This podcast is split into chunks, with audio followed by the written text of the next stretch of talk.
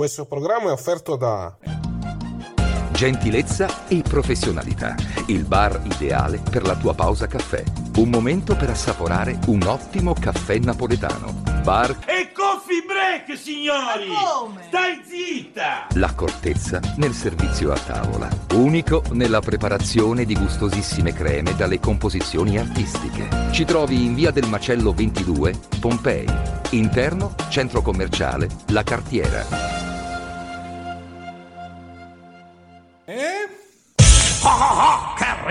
Bello, bello! WineLivery.com Vini, birre, drink a casa tua subito, consegna in 30 minuti alla temperatura ideale direttamente dal produttore, così risparmi. WineLivery.com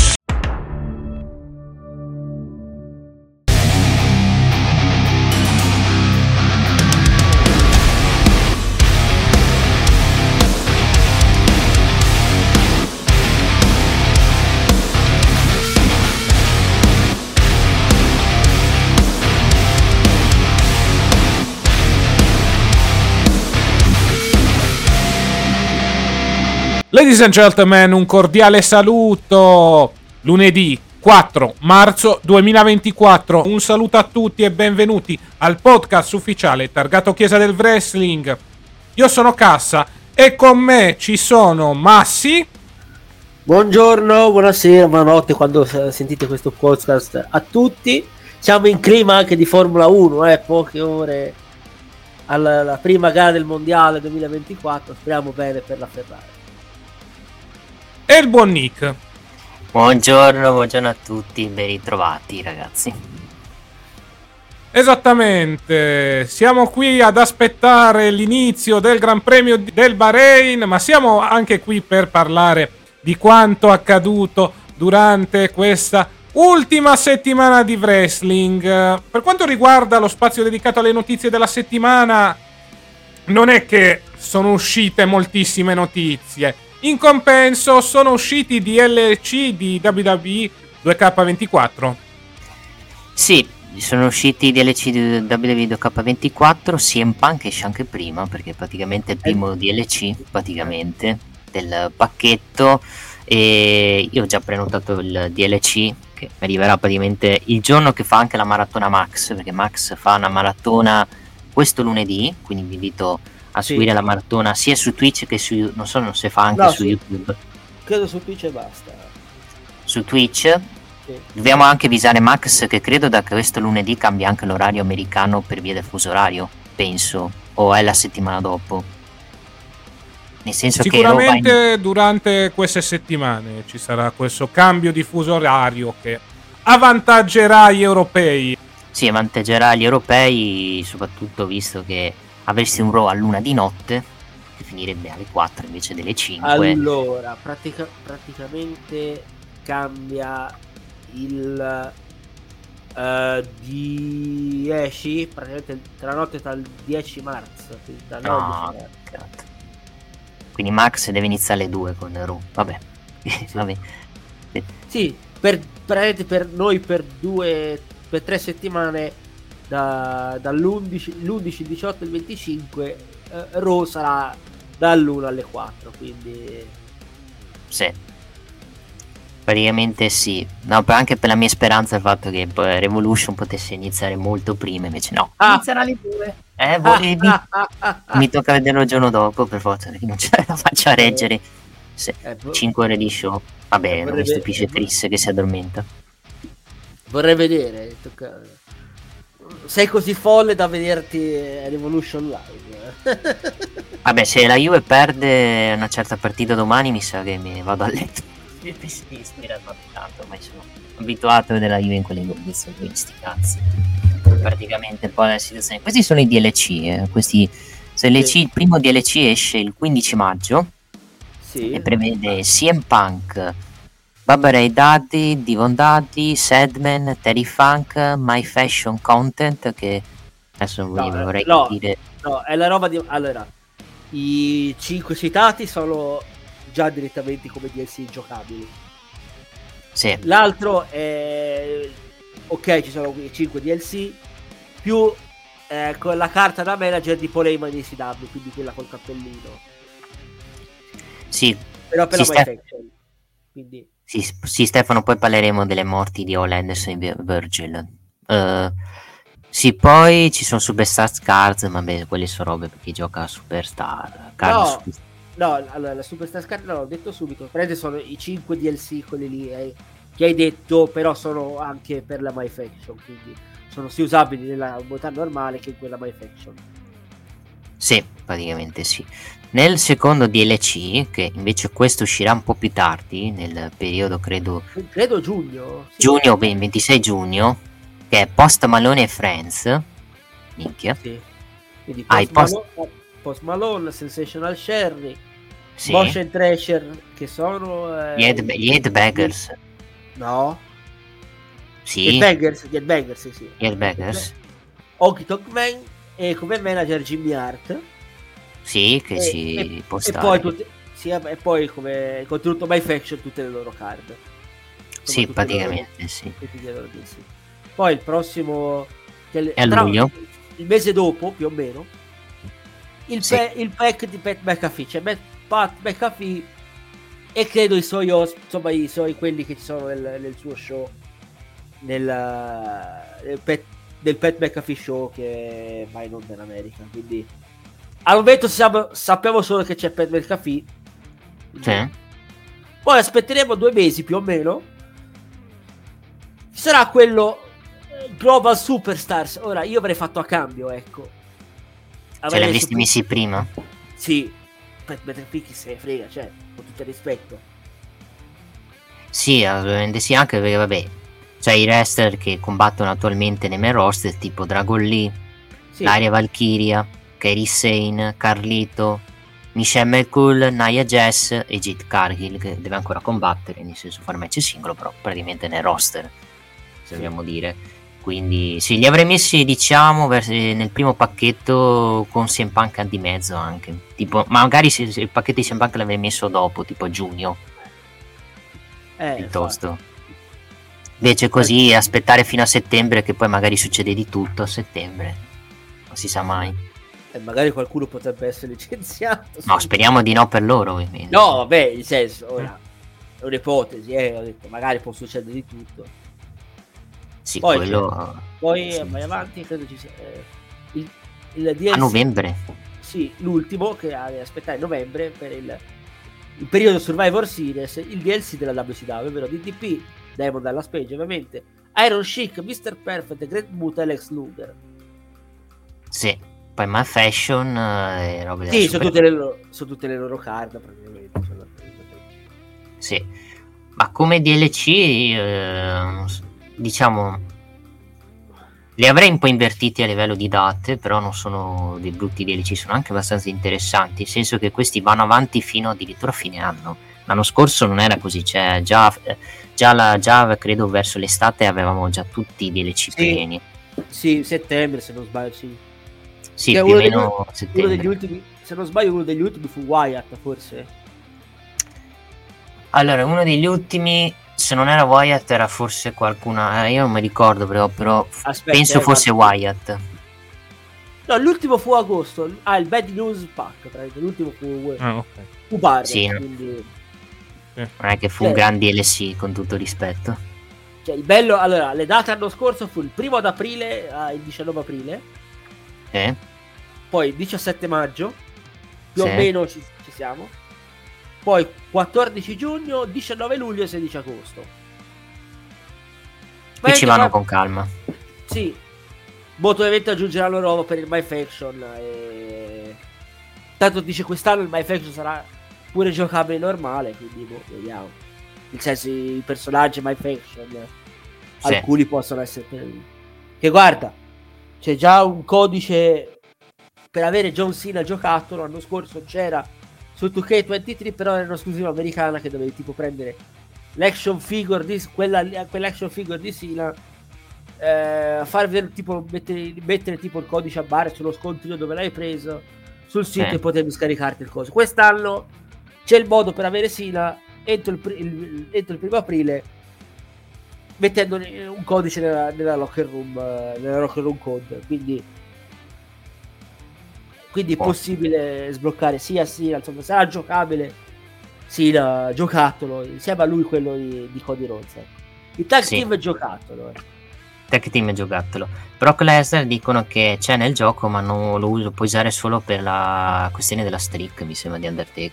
Per eh, lo showcase. Sì, sì, Sì. per la showcase praticamente. Sì, Lesnar è usabile solo nella showcase e se provano, da quanto, da quanto ho letto, provano a metterlo con tutto il Titan Theme Song, entrate tutto sulla Community Creation da come contenuto danneggiato, quindi è praticamente impossibile avere Lesnar, a meno che non c'è una mod che se ne frega.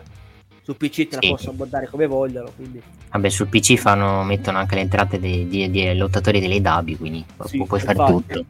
In- Esatto. Invece sulla console è un po' molto molto molto difficile.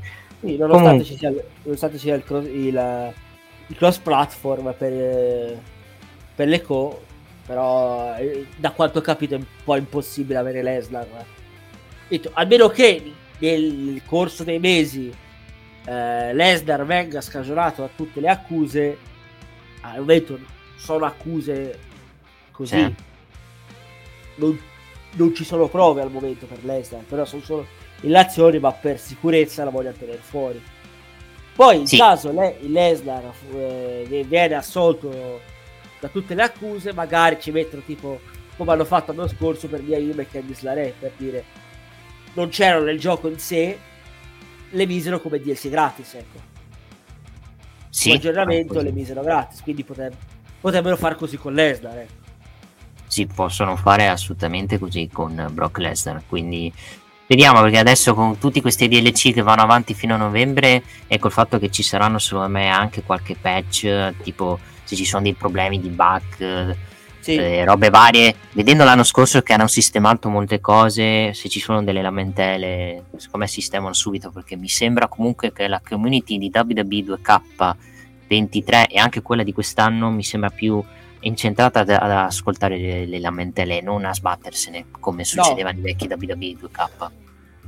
No, quest'anno eh, per via del My Faction sono lamentati tanti, eh. C'è tanta Ma roba. tanto, scu- scusami, No, ma no. Stefano ci chiedeva dell'S- se l'S Luger quello WWF o quello WCW. Eh, l'ex Express, eh, ma non lo so. Cioè, nelle- ti ricordi delle, le immagini quella dell'ex Express? Vediamo, ma io penso sia WCW però. Visto che Io, ho vi- io- io ho visto le- l'S Espresso dalle immagini, poi magari Sì, quella del mettono quella tutti e 93. due, magari mettono tutti e due praticamente. Sì, ci sta. Io spero in Steiner che rimettino la versione Big Papa Pam perché abbiamo la versione quella dei Steiner Brothers, quindi che l'anno scorso c'era, eh, però era solo esclusiva My Faction. E la gente dice, eh, ma esclusiva My Faction, vabbè. Quest'anno, Sì. sembrerebbe, quest'anno sembrerebbe che le- la roba My Faction potes- potrebbe essere sbloccata nel, nel gioco in sé normale, quindi vediamo. Sì. Comunque il gioco uscirà praticamente allora la versione qu- vabbè, martedì esce il gioco per chi si è presa la La deluxe deluxe. e La anche soprattutto le 40 eh, de- cioè il pacchetto 220 Ah. Scusami Nick, tra l'altro la versione Sì. deluxe, quella WrestleMania e deluxe, ma che bella sti bla- Mamma mia, la, immagini. la, la- la tigre portata night. No, tornando un attimo al gioco, dicevo, ehm, per chi ordina deluxe, oltre a avere, io. sì, oltre a avere il season pass con tutti i DLC, tutta roba sbloccata, eh, avrei insomma hai due personaggi in più, ovvero eh, Rhea Ripley 2017 e Bianca 2017. Sì, la Rhea Ripley quella versione Charlotte, quella Sì, la bionda. sosia, quella bionda Che- praticamente. Invece con quella 40, de- 40 edizione di WrestleMania c'hai l'arena di WrestleMania 40 pure. Sì, che praticamente aspetteranno dopo WrestleMania 40, quindi dai il tempo un mesetto, fai fin- tempo di costruirla poi virtuale sul gioco e poi te la butti. Ma diciamo per come hanno fatto nelle varie crea- creation community, penso che sia quella arena che abbiamo visto con la L, la X e poi la, la- come si chiama? Porca miseria. Lo schermo. Lo schermo Ah. così. Eh, Ah, non boh, è male. Se fosse Vediamo. così non è male come arena. Poi vediamo se la faranno così. Tanto Sì. manca un mese, c'è tempo, non credo che sia la priorità l'arena. Scusamente da vista, No. pensando più a costruire lo show. No, infatti, poi altri DLC che ci sono dentro la mia partita al WrestleMania c'è eh, Triple H di WrestleMania 30, Rey Mysterio di WrestleMania 22 Mm? e poi c'era un altro se non sbaglio, c'erano al- altri due o tre. Ah, Charlotte versione c'era una, Charlotte ver- credo versione WrestleMania 36 se non sbaglio. Penso, Può essere. può essere sì. Ria Tanto, sì, Ria, Ria sì. tanto salutiamo Nick Radonia che dice che ha il gioco da ieri. Se avete dovate domande ditemi pure cosa possiamo chiedergli praticamente. Se C'è- è cambiato qualcosa dall'anno scorso o meno. Esatto. più o meno. Anche qualche domanda sul 40 anni di WrestleMania, quali match, eh, quanti match ci sono praticamente? Di, di 21 quello? più allora ci sono 21 match più uno extra. Che sono tre, credo, di extra. Ah, dipende.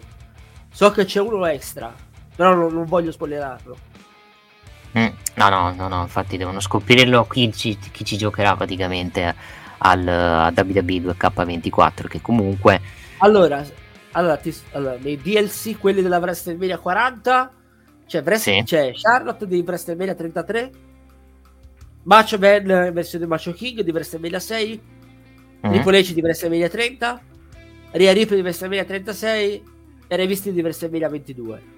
Quella che ho visto il titolo. Sì, che puoi, gioca- che puoi giocare, ma non puoi fare il match perché per un motivo semplice: c'è Da- un- in quel match c'è Daniel Bryan che nei W e non possono farlo, ovviamente quel Sì, match. esatto. E altri c'è anche un Ah, altro Rey- che eh, Cortegolo Rey Rey Mysterio. Mysterio. Eh, Col Tegolo Rey Mysterio e Andy Orton puoi farlo.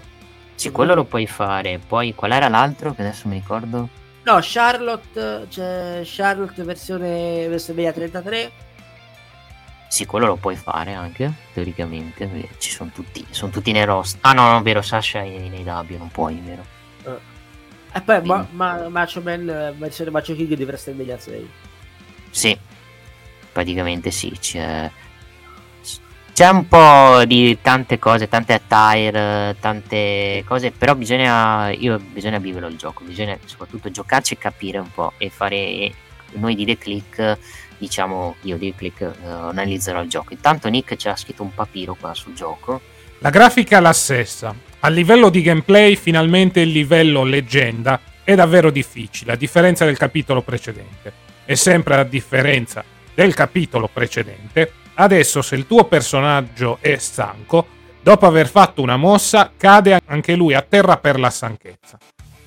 Poi c'è la super mossa finale che si fa con tre tacche gialle. Ad esempio, Cody fa tre crossroads di fila. I movimenti Ah. sono più naturali e le aerei sweep si possono riversare. buono. Mm. Buono. Quindi più realistico diciamo il gioco rispetto, Mm. eh, rispetto agli altri anni. Il fatto anche che i lottatori si stancano dopo, eh, dopo aver fatto una mossa. Praticamente do- eh, com- come è giusto che sia, anche perché poi nei giochi precedenti facevi una mossa, questi non si stancavano, non svenivano. Questi ti faccia capire che era anche un po' Sì. poco realistico. Vabbè, io a, legge- io a leggenda vincevo abbastanza facile.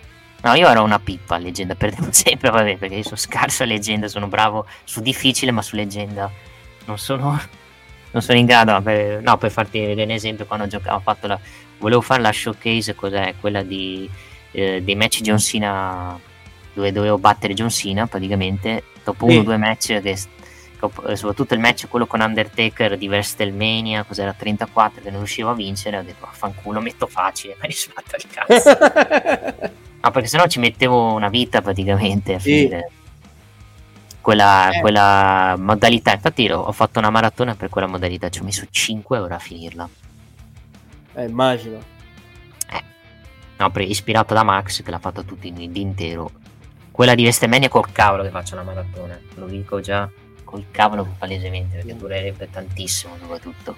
A meno che proprio non siano delle cazzate, ma penso di no perché io conosco i me- quei match, quindi vedendo che devi fare l'obiettivo, molte volte l'obiettivo non te lo prende perché magari sbagli i tasti, eccetera, eccetera, può essere anche un problema un po' a livello di minutaggio. Eh, infatti.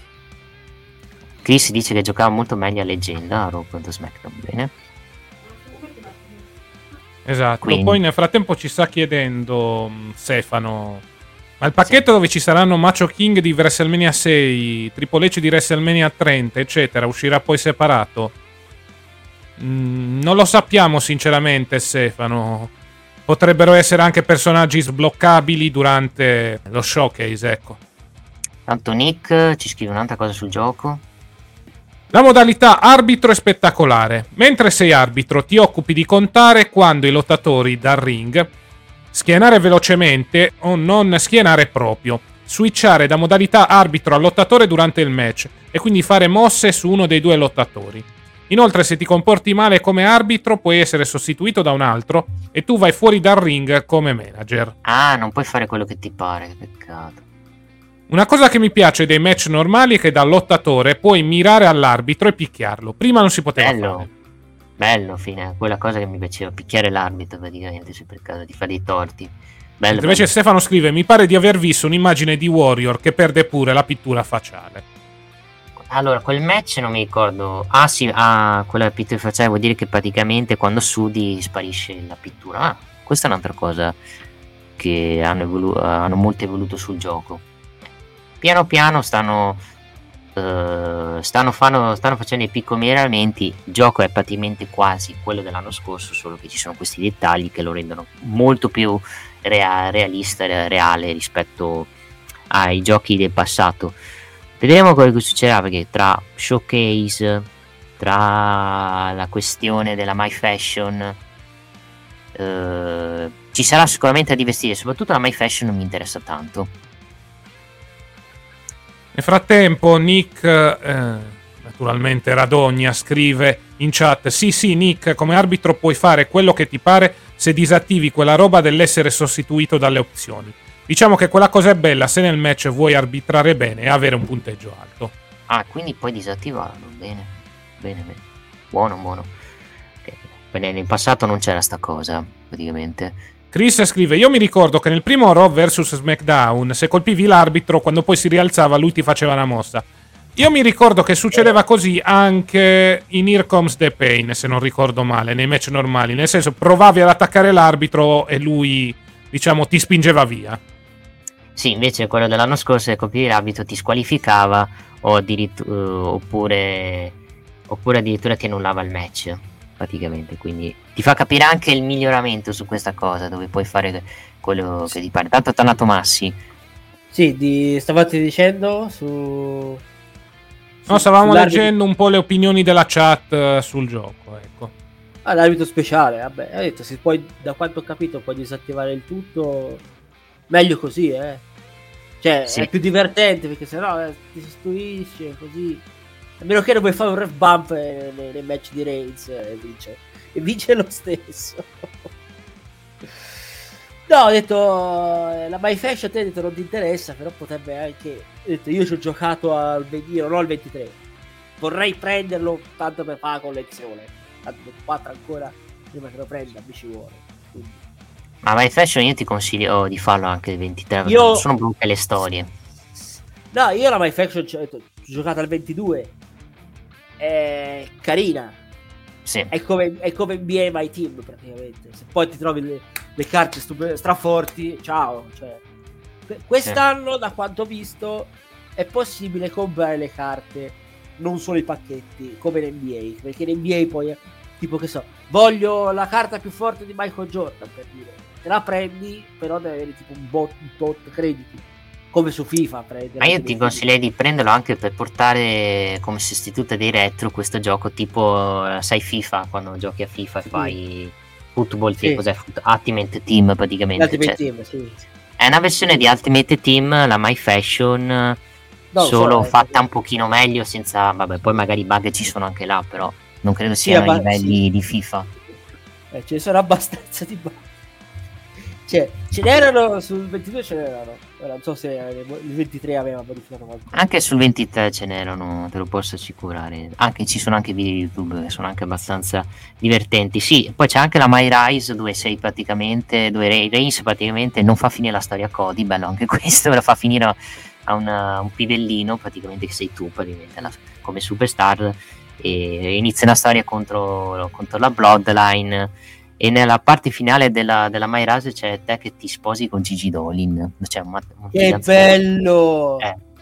io infatti farò la cave di Zachary Wentz nel caso esatto comunque andando a leggere un attimo la chat Comunque questo gioco ci insegnerà come Austin a WrestleMania 17 ha turnato il da solo. Vero, vero che non c'è Vince, cavolo. Sì, c- c- Ma ci sono un botto di censura ho visto, tipo c'è la censura della J&J Security, c'è anche la censura di Ebner.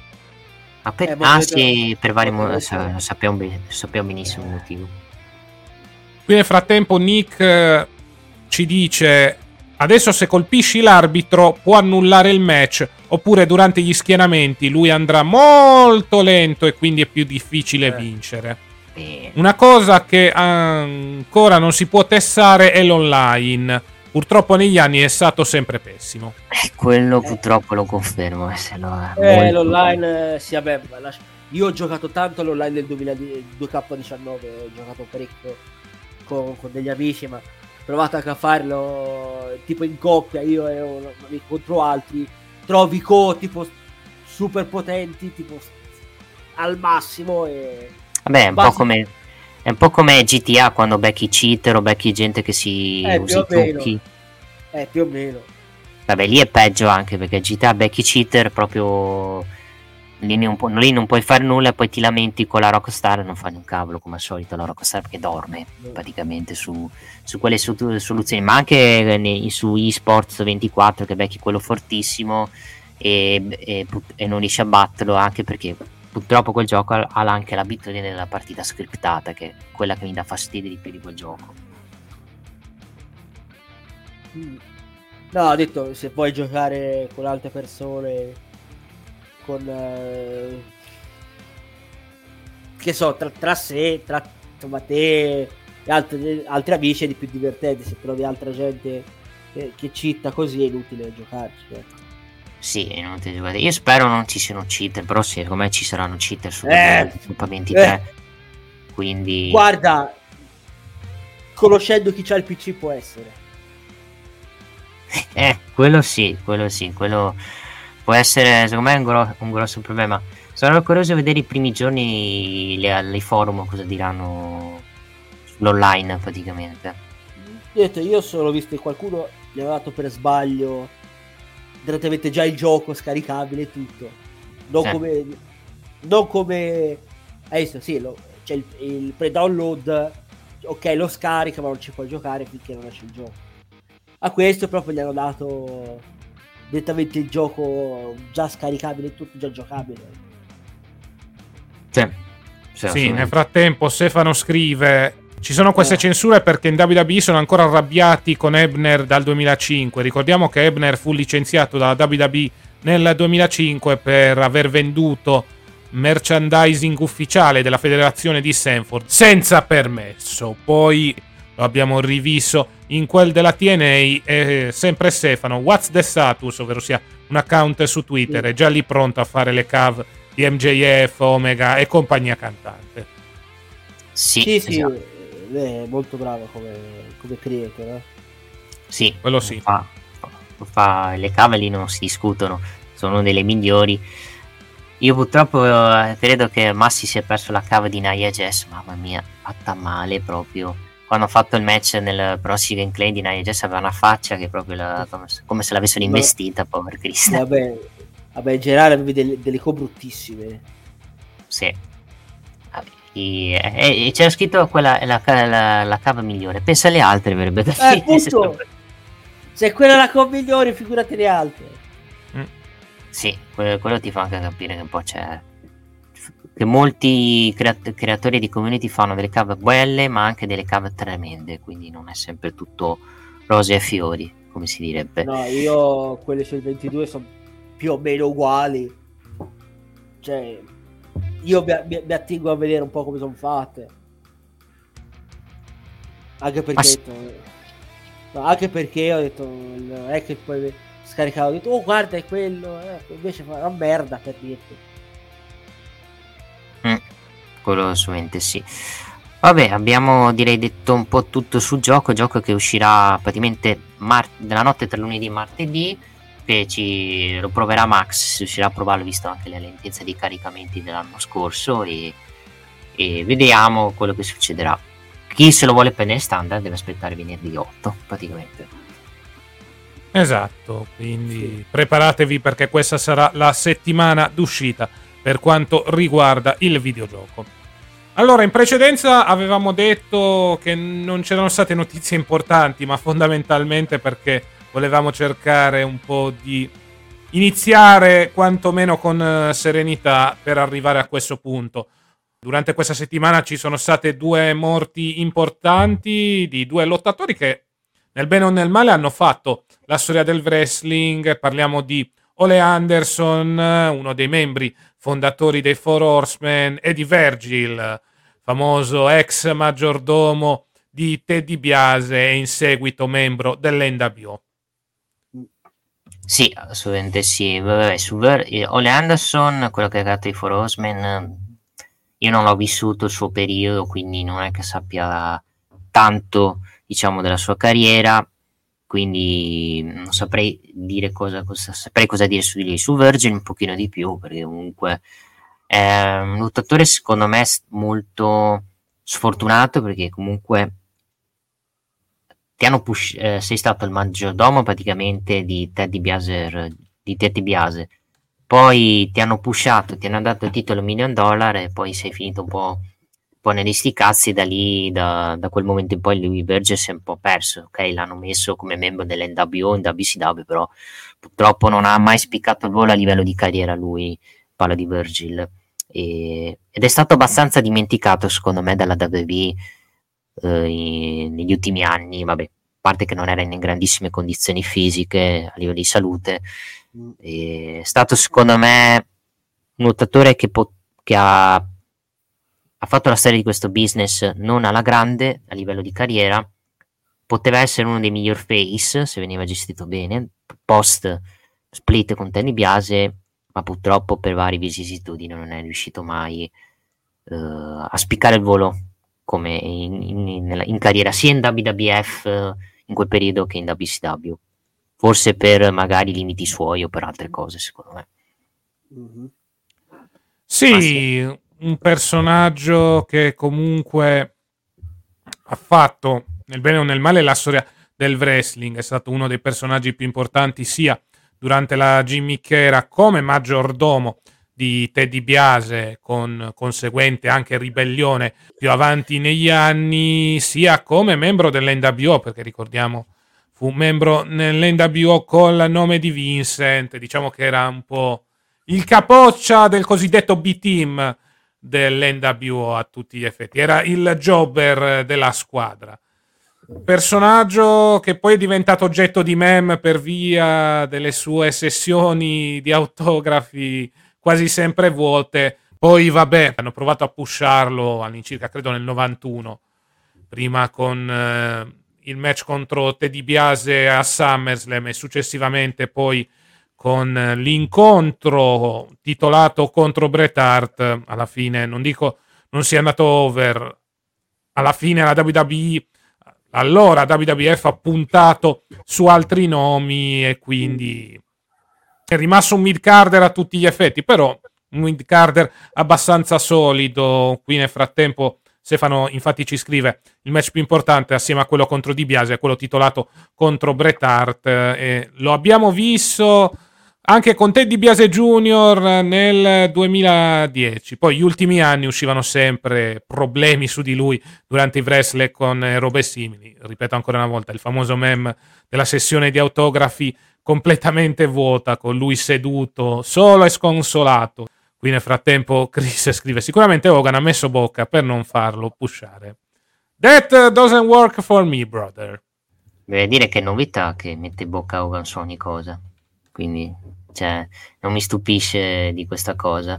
Sì, ma si Verge si è fatto un'apparizione nel 2010 sì, per ricordare quella bella rivalità tra Teddy Biase Junior e Goldust che vorrei dimenticare per cortesia. Quindi. Mamma mia, che, che orrendezza! Esatto, con Axana e Maris di mezzo. Eh. Sì, Sì, per quel, sì, era il faida di NST, pensate. NST quello scarso, quello scadente, prima dell'NST quello figo. Esatto. Praticamente io mi ricordo come era iniziata quella storyline, che c'era tipo come si dice, l'ammiratore segreto di Mariso, qualcosa del genere. Vabbè, minchia. Sì. Le grandi storyline, signori. Eh, parliamo di 2009-2010, un periodone per la WWE all'epoca. Sì, sì. 2010, 2010 post split della Legacy, quando voleva provare a pushare da singolo Teddy Biase. Esatto. Sì, che non funzionò per... Vabbè, anche perché non avrebbero una grande come si può dire, legame a livello di coppia. Parlo di Teddy Biasi e di Marise, infatti fu una delle coppie forse peggiori assemblate secondo me in WWE praticamente. Qui Cristiano ci scrive: c'erano messaggi misteriosi che erano di Goldas rivolti al titolo da un milione di dollari.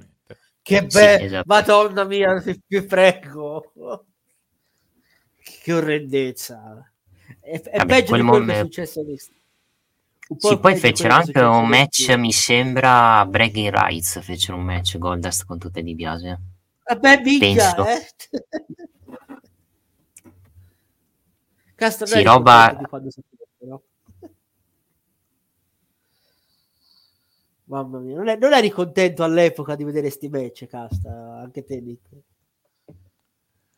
Diciamo che quando ero giovane guardavo il wrestling con ammirazione, quindi accettavo tutto. Adesso a posteriori, ecco. Brrr, ecco. mamma sì, mia. mamma mia. Esatto. Sì, era un Breaking Rights, non mi ricordo che Breaking Rights di che anno. 2010 mi sa. Penso sia quell'anno, il 2010, che a livello di, di pay per view sfornò capolavori di orrido di pay per view, secondo me. Secondo mio punto eravamo, proprio, eravamo proprio in pieno PG, eh. Sì, in pieno PG. Non come ora, sì, ok, PG, però qualcosa ti lascia ancora andare, ecco. Mm.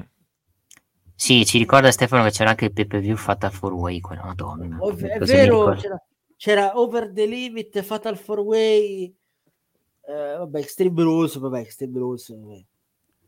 Mm.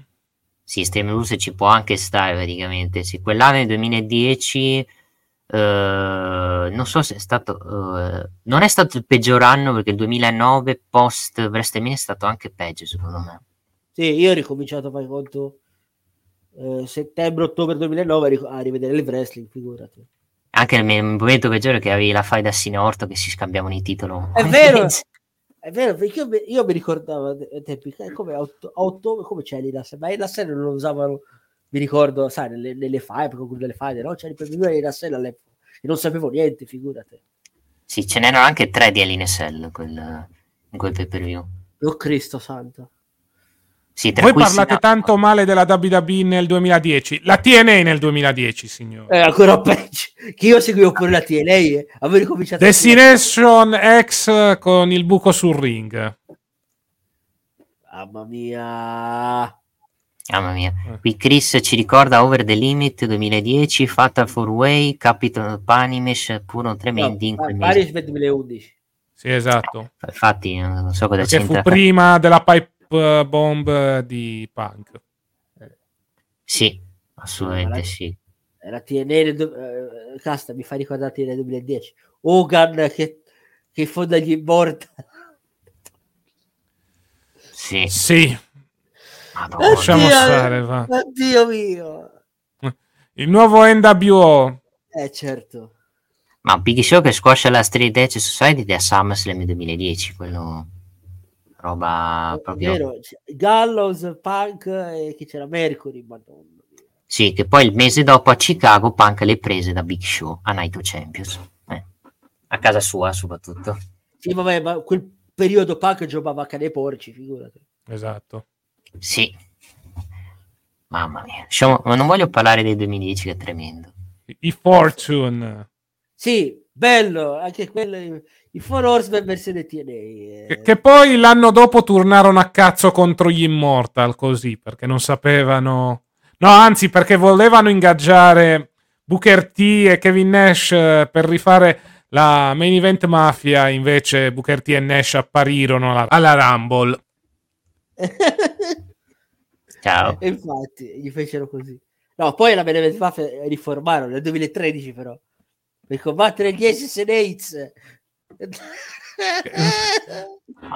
No, quello è veramente il ricordo del Vietnam, anche perché avevano fatto settimane riguardo a un sorpresone che doveva esserci. Quel Lobo sorpresone poi è stato Tito Ortiz. Sì, così. E una risposta e sti cazzi. Non ha risposto anche te. Sì, infatti il pubblico fu, fu morto quando successe, però dice, chi? Chi è questo? Esatto. Mamma mia, un po', chi, un po' come vedremo chi quando, per NST per eh, le scritte, che poi ne parleremo di quella, di quella persona. Ma, ma que- quella, allora, quella c'è una specie di backstory dietro. Sì, Perché, però ti aspettavi allora- un pochino di più, secondo me. Allora, sì, mi aspet- allora, altro mi aspettavo coso, mi aspettavo una... Ora, parliamo, ora appena parliamo dell'XT, io mi aspettavo una Kajima, poi su una Kajima è successo un po' della roba con il Japan Pro Wrestling, però ne riparliamo appena parliamo dell'XT, quindi Sì, assolutamente sì, praticamente. Eh, vabbè, su, su Virgil abbiamo detto tutto te che ricordo hai massi di Virgil. Eh, io ho detto, io mi ricordo che era tipo il, cos'è, il, tipo il cameriere, quello, il maggiordomo di, di Ted DiBiase ai tempi della, della Golden, Golden Age, insomma, della Golden Age era de- della WWE. E sì, poi mi ricordo, insomma, quel famoso meme che non c'è nessuno a, a, fa- a chiedergli un autografo al povero Virgil. Sì, vabbè, l'aveva cercato di tirarlo fuori l'altra volta con Ted DiBiase, però vabbè è un esperimento falli- fallito. Poi ci credo che quello che ha fatto più successo su Buco di Rozza nella Legacy. Mm. Eh, questo spiega tutto. Ecco. Apro piccola parentesi su Ole Anderson, eh, ex campione di coppia NWA, ex soprattutto compagno di coppia di Arne Anderson all'interno dei Four Horsemen, personaggio considerato off screen abbastanza fumantino, forse è stato questo il motivo per cui è stato inserito Barry Windham al posto di Ole Anderson nella Hall of Fame, eh, quindi un personaggio molto discutibile fuori dalle scene, però comunque un buon lottatore sul ring e ripeto, uno dei membri fondatori di una delle stable più importanti della storia della WCW. Parliamo naturalmente dei Four Horsemen. Sì. Eh, basta, direi che abbiamo detto un po' tutto sulle notizie. Sì, ripeto, non è stata una settimana piena di notizie. Forse l'unica altra notizia che mi viene in mente è l'intenzione da parte di Tony Khan di fare 9 pay per view all'anno. Che bello. Mamma mia. Ecco. Quindi, Eh, ma noi vole- volevamo, dis- eh, come diceva, diceva "Eh, ma noi ci volevo distanziare dalla WWE. Infatti voglio fare come loro, quasi, tu- quasi un per Sì. view al mese. Vabbè. esatto. Bravo, Eh, To- bravo. Tonino, poi ci credo che la gente sia, sia frustrata nel backstage. Razza Eh, di idiota. sono tutti rosiconi, sono tutti rosiconi, uno direbbe. Eh. Lasciamo stare. Va bene. Se non avete altre notizie, opinioni, direi di chiudere qua la parte dedicata alle notizie della settimana. Direi di sì. E allora, per chi Beh, ci sta seguendo c'è naturalmente su YouTube, sul canale della Chiesa del Wrestling, un paio di secondi di pausa e poi andremo a parlare di quanto accaduto in quel di WWE Monday Night Raw. Gentilezza e professionalità. Il bar ideale per la tua pausa caffè. Un momento per assaporare un ottimo caffè napoletano. Bar E coffee break, signori! Stai zitta! L'accortezza nel servizio a tavola. Unico nella preparazione di gustosissime creme dalle composizioni artistiche. Ci trovi in via del Macello 22, Pompei. Interno, centro commerciale, La Cartiera. E rieccoci qua per parlare di quanto accaduto nel primo show della settimana. Naturalmente parliamo, come sempre, di WWE Monday Night Raw. È puntata che co- come possiamo considerare? Vabbè, è una puntata sicuramente che ha portato mo- molti sviluppi. Non, non è una, non è una grande puntata perché a me è piaciuta più SmackDown perché lì sono successe più cose a SmackDown, però diciamo che ha suggerito un paio di cose per, per WrestleMania e anche un po' scombussolato secondo me, nel senso mettendo dei dubbi su quello che potremo vedere a WrestleMania, perché il primo argomento che voglio parlare è la questione titolo intercontinentale, perché ci hanno suggerito un possibile match con più persone, quindi o un ladder match o, o addirittura un match dove magari ci sono sei persone che si contengono il title shot nella prima notte e chi vince la seconda notte affronta Gunther che potrebbero anche far così piuttosto di fare un ladder match con il rischio che Gunther possa perdere la cintura senza essere schienato. Sì, l'impressione che ci siano molti contendenti intorno al titolo intercontinentale. Abbiamo visto un confronto tra Gunther e Zayn nel backstage, confronto velocissimo tra i due.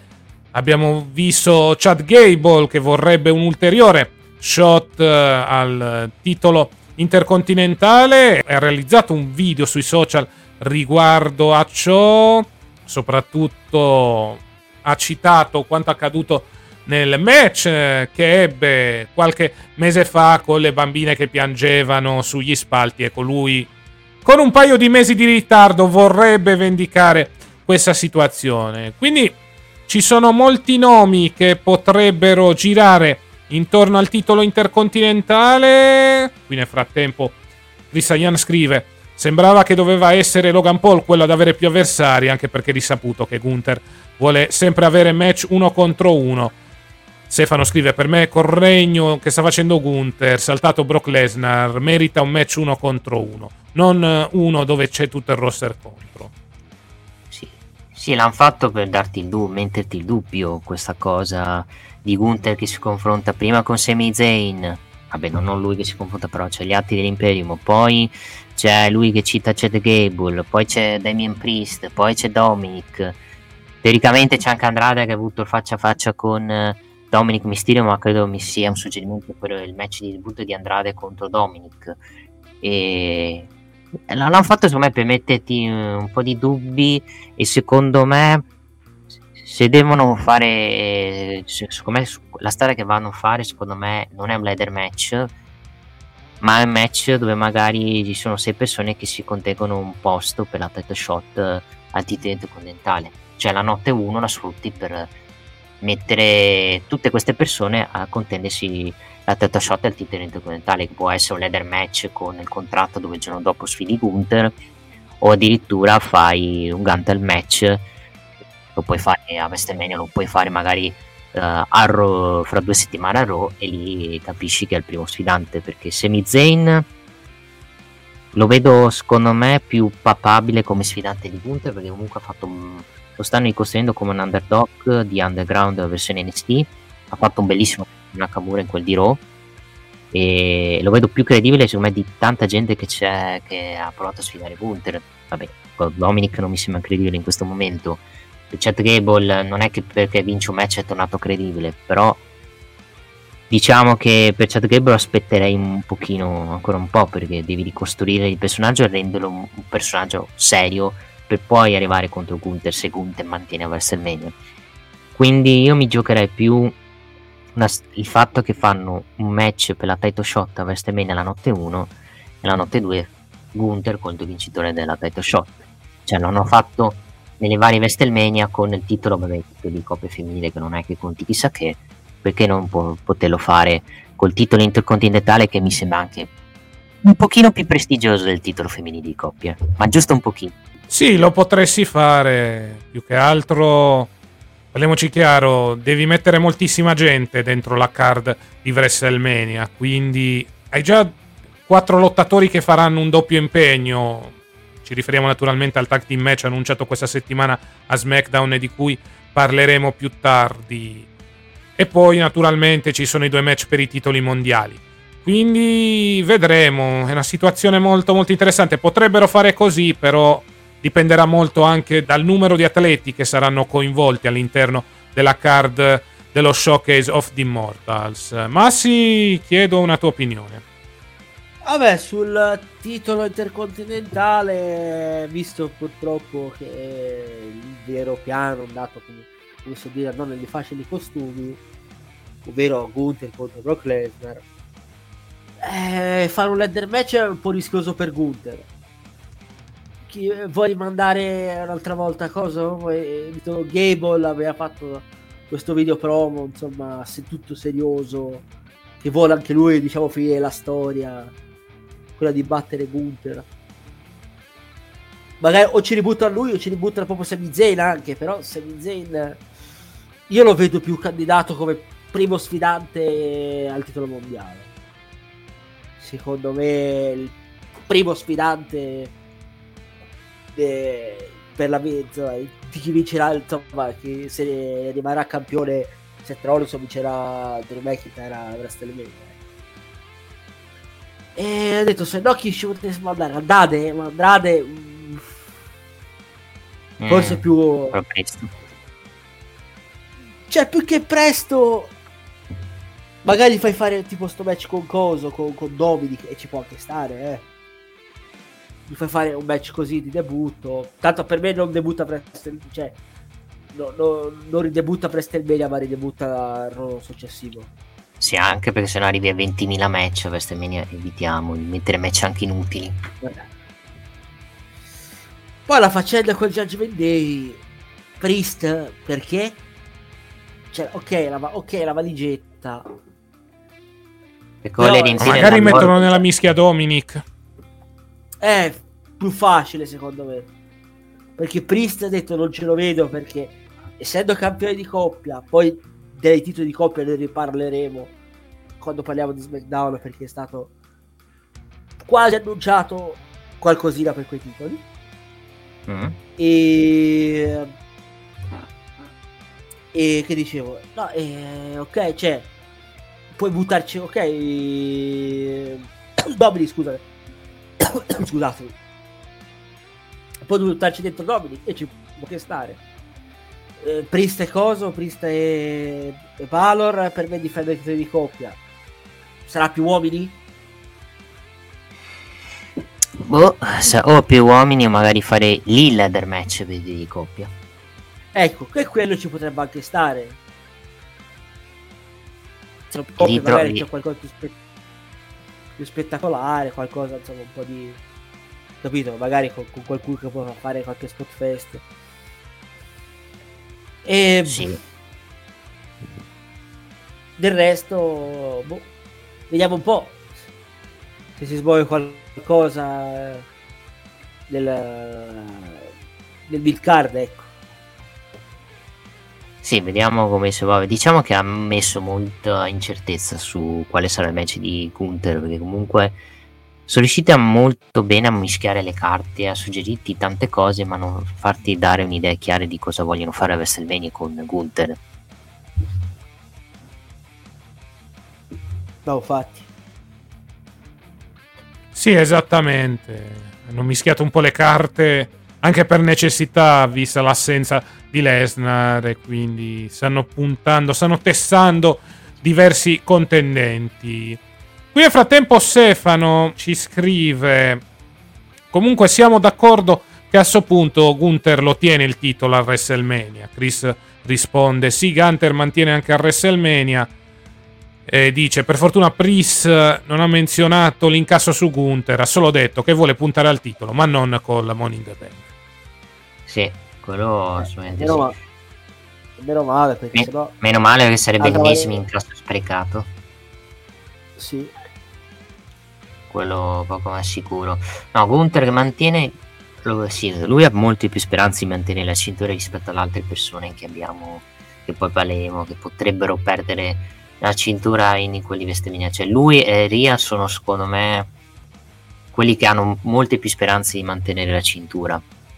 Sulle altre cinture lì ci sono molti dubbi, perché penso che i due titoli mondiali, sicuramente il titolo del mondo di Raw cambierà, perché penso che Rollins dopo WrestleMania si prenda una bella pausetta, vedendo anche il promo che ha fatto con McIntyre, dicendo, cioè, facendo capire praticamente che deve distruggere la blonde line sapendo, consapevole del fatto che non è al massimo e quindi traduzione a WrestleMania si concentrerà molto su una cosa e poi quando va a fare il match per il titolo del mondo sarà, sarà, sarà il 10% e perderà per quel motivo e la puoi giustificare col fatto che McIntyre ha vinto approfittando di Rollins mazzolato in precedenza dal match eh, della Bloodline praticamente per dare anche il giusto motivo per far riposare anche Seth Rollins eh, post WrestleMania secondo me. Beh l'obiettivo è quello cioè naturalmente tutelare Seth Rollins nel tag team match un Seth Rollins che comunque la seconda notte venderà cara la pelle però perderà contro Drew McIntyre alla fine credo che il piano sarà quello sì, credo piano piano suo. Sì, sono d'accordo Chris che col fatto che Dakota è tornato ieri a SmackDown, Bailey ha aumentato le possibilità di vincere il titolo, secondo me, ancora sì. di più. Sì. Quindi meglio così. Praticamente perché... sola contro quattro persone. Giustamente cercheranno di farla trionfare nonostante le avversità. Sì, ma allora, beh, cambiando argomento, sempre di roba, sul promo di Seth Rollins, e poi citeremo anche un po' quello che sarà successo a SmackDown. Praticamente, diciamo che ha senso quello che ha detto sia McIntyre che Rollins, nel senso, ma perché vai a speccare una battaglia con rischio, eh, con rischio che poi ti, che ti distruggi e io posso approfittare di questa situazione? Con poi Rollins praticamente che lo, lo so di questa cosa, c'hai anche ragione ma io devo fare questa cosa se no poi la, la Bloodline prende potere anche su sul titolo del mondo. Quindi ci ha fatto capire che Rollins è disposto a tutto pur di fermare la Bloodline a costo anche di, di pagare le conseguenze perdendo il titolo del mondo, praticamente.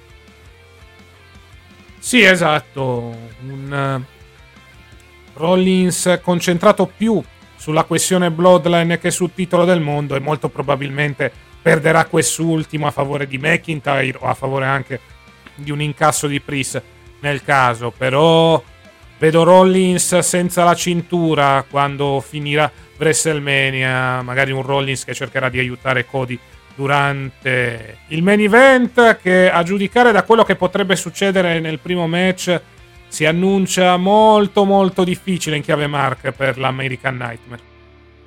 Sì, main event che potrebbe essere la tragedia di Rocco di Rhodes se non dovesse vincere il primo match. Quindi sarà, sarà molto curioso di vedere quello che succede nei Palemo, poi nella parte di SmackDown del lunghissimo promo che c'è stato a SmackDown che praticamente ha occupato tutto lo show e ha dovuto mandare... Minuti. Sì, 40 minuti ha dovuto far fare uno squash a Bron Breaker di, un, di 20 secondi praticamente. Vabbè, ha, ha fatto uno squash a Xion Queen. Cioè. Eh, vabbè, vabbè, tre, tre, secondi. Eh. Ma quello c'ha ragione, ma lì c'è giusto, sei un Queen con tutto rispetto. Chi sti cazzi, sinceramente. Tanto diciamo che il match è... già partito. Sì. Il mondiale, attenzione, sì. ufficialmente cominciato. Ecco qui. Sì. Sto partito... guardando. Vai, vai. Sì, è partito il mondiale. Eh, vediamo, eh, giustamente, quindi per la questione di The Rock del fatto che abbiano uh, affrettato un po' di match. Vabbè, meglio averlo fatto all'inizio quel segmento e non dopo con un rischio che poi dovevi tagliare quella parte. Quindi meglio che l'abbiano fatto secondo me sì, all'in- all'inizio. Uh, tornando nella punta di Raw, un, altro match, un altro match che ha messo tanti dubbi per quanto sia annunciato questo match uno contro uno è la questione del titolo femminile perché parlo quello di Raw precisiamo con Rhea Ripley contro Becky Lynch con Becky che viene attaccata da Naya Jess e settimana prossima avremo Becky contro Naya però quello che è successo in puntata è che Becky praticamente è costato il match a Liv per squalifica con una Liv diciamo che si è incavolata con Becky dicendo basta mettiti in mezzo e essere sempre te al centro dell'attenzione suggerimento di una Liv che sta per girare il post WrestleMania oppure match a 4 Spero di no, anche perché sinceramente no. sarebbe un altro minestrone. Non credo. Tanta cacciare. Chiedo voi, parto da Massi e poi da Casta. Ma secondo me il turn di Liv ci sta eh, dopo WrestleMania. Ora non ce la vedo al momento come, come possibile sfidanza, ma è aggiun- come possibile aggiunta al match. Cioè, vecchieria si vende da sole, ecco.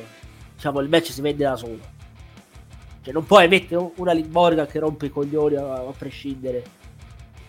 Però detto, secondo me, sarà la prima sfidante di, di Becky o chi vincerà il titolo, insomma, che se Ria se rimarrà campionessa.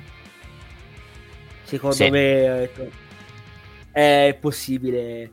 Vuoi metterla in coppia con qualcuno al momento? Cioè, per tenere un po' occupata?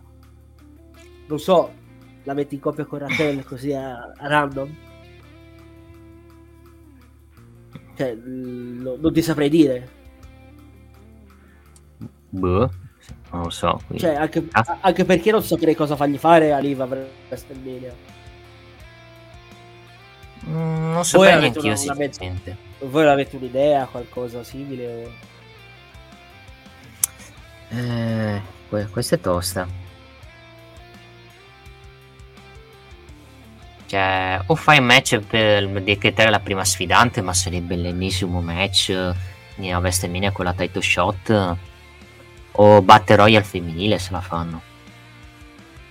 Ma di solito quella fa la SmackDown, quindi, boh. Cioè, quella roba la fanno a SmackDown, eh, è possibile... È possibile che eh, lo SmackDown prima di WrestleMania faccia le, due- le due Battle Royale. No, vabbè, parliamoci chiaro. Già settimana prossima riusciremo a toppare quella buca con il rematch tra Naya e Becky che dovrebbe togliere Naya da tutta la zona titolata. Poi, per quanto riguarda la questione Live, sarà una questione a tutti gli effetti in evoluzione. Non mi stupirei ci sia anche una specie di women's showcase, ecco, per mostrare la maggior parte delle gentili donzelle durante il pay per view, addirittura anche a SmackDown. Quindi, almeno per il momento, credo che la situazione rimarrà su, su Ria Becky. Cioè, a mio avviso, non c'è altra strada da quel punto di vista. Nia e Liv magari si prenderanno un'apparizione al pay per view così in uno showcase o qualcosa del genere. Fatto sta che comunque Naya l'hai costruita bene in questi primi mesi di Rod in modo da essere un grande ostacolo sia per Rhea Ripley a Elimination Chamber sia per Becky Lynch specialmente dopo la vittoria di Nia Jax in quel di Day One e adesso stai cercando di costruire una Liv Morgan che dice di essere in Revenge Tour ma i match importanti li perde sempre Sì, questa cosa la puoi usare per girare la heel, infatti la Esatto. stanno portando in un punto di frustrazione. Qualcuno suggeriva addirittura eh, che fanno il double turn dopo WrestleMania, leggevo da Zona Wrestling dove si parlava di addirittura di affiancare Liv Morgan con Dominic con, eh, citando la storyline di China e di Guerrero, ma che cavolo ci avrebbe da dire? Eh, Liv- scusami, Liv Morgan con, con, con Dominic come il capo alla merenda c'entra. Vabbè, Ah, ma c'era io- comunque questa notizia che parlava di un double turn dove, Liv- eh, dove Dominic tradeva Ria con Liv per fare poi il Ah. double turn e fare, vabbè, una roba che diciamo ci starebbe nella logica della storia, però non so quanta affinità avrebbero Liv e Dominic per rispetto. Per quanto lì Ria secondo me dopo WrestleMania gira face, secondo me. Sì, sì, ci sta. Don Kilo scrive non dimentichiamoci che a maggio ci sarà il draft Secondo me Sì, anche più o meno. Sì, Anche sì, sì, di- dipende da come vanno i match, eh, ma ci sta. Sì, ci sta assolutamente. Un cambio ci Eh, ved- sarebbe. Sì, magari Eh. forse qualche, qualche duro che... Magari qualche duro da NXT che, può- che può salire, ora vediamo. Eh, boh, vediamo, NXT a questo, mise- questo momento ha bisogno di tenersi qualche superstar perché stanno sta perdendo un po' di star power NXT per via del fatto che stanno chiamando molta gente su, quindi ci andrei calmo con Sì, le infatti. salite prossime. Ok, che è, arriva- è arrivato Sean Spears, ma non è che adesso che è arrivato Sean Spears gli viene No, ma, ma- 5, 6 no, vabbè. No, vabbè, ma lui fa un doppio ruolo, fa tipo eh, lottatore e allenatore, perciò boh. Sì, ogni tanto può apparire così. Sì, che secondo me quel ruolo doveva essere anche di Cut Marshall in WWE, poi Cut Marshall è tornato da, da Tonino, dal buon Tonino è Mm. tornato. Quindi, vabbè, a parte che non era una gran mancanza QT Marshall in WWE, Infatti. con tutto rispetto per QT Marshall. Eh, l'altra, que- vabbè, le altre questioni sono, vabbè, il match sicuramente della serata è stato sono stati due match secondo me di questa puntadera sono stati il match d'apertura tra Sami Zayn contro Nakamura che mi è molto piaciuto Bello, con bel match. Uh, bel match, vittoria a parte di Sami Zayn con la level kick e le, le, street fight tra Imperium contro New Day con la vittoria dell'Imperium. Match uh, di sane sane mazzate con vittoria degli Hill giustamente anche perché hanno bisogno di un push in Imperium soprattutto Kaiser e Giovanni Vinci. Parto da Casta e poi da Massi sull'analisi di questi due match. Allora, Semi Zayn contro Nakamura, buon match, vittoria da parte di Semi Zayn che quindi chiude la pratica con il giapponese, giapponese che adesso ritornerà nei bassi fondi della card, probabilmente per lui ci sarà il gettone di presenza chiamato Battle Royale arrivati a questo punto. Per quanto riguarda Zayn, stai costruendo qualcosa con l'Imperium, perché c'è stato un confronto nel backstage sia con Ludwig Kaiser che Giovanni Vinci e naturalmente Gunther, quindi molto probabilmente sarà nell'orbita del titolo intercontinentale. Per quanto riguarda il match dell'Imperium contro il New Day, bello, molto molto bello, è stato un vero e proprio street fight a tutti gli effetti, vittoria da parte dell'Imperium, coppia che aveva bisogno di vincere la faida proprio per scalare le gerarchie della divisione di coppia e vedremo poi cosa succederà più avanti con questo annuncio che Pierce e Aldis dovranno fare riguardo a quelle cinture. Ma sì. No, dicevo su Nakamura Zayn, bel match. Eh, difficilmente loro due deludono quando fanno un match.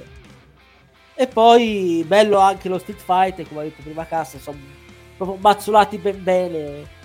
Proprio il vero spirito dello Street Fight match, ecco. Quindi quindi ci sta, vedete, poi la vittoria de... scusatemi, dell'Imperium ci stava anche.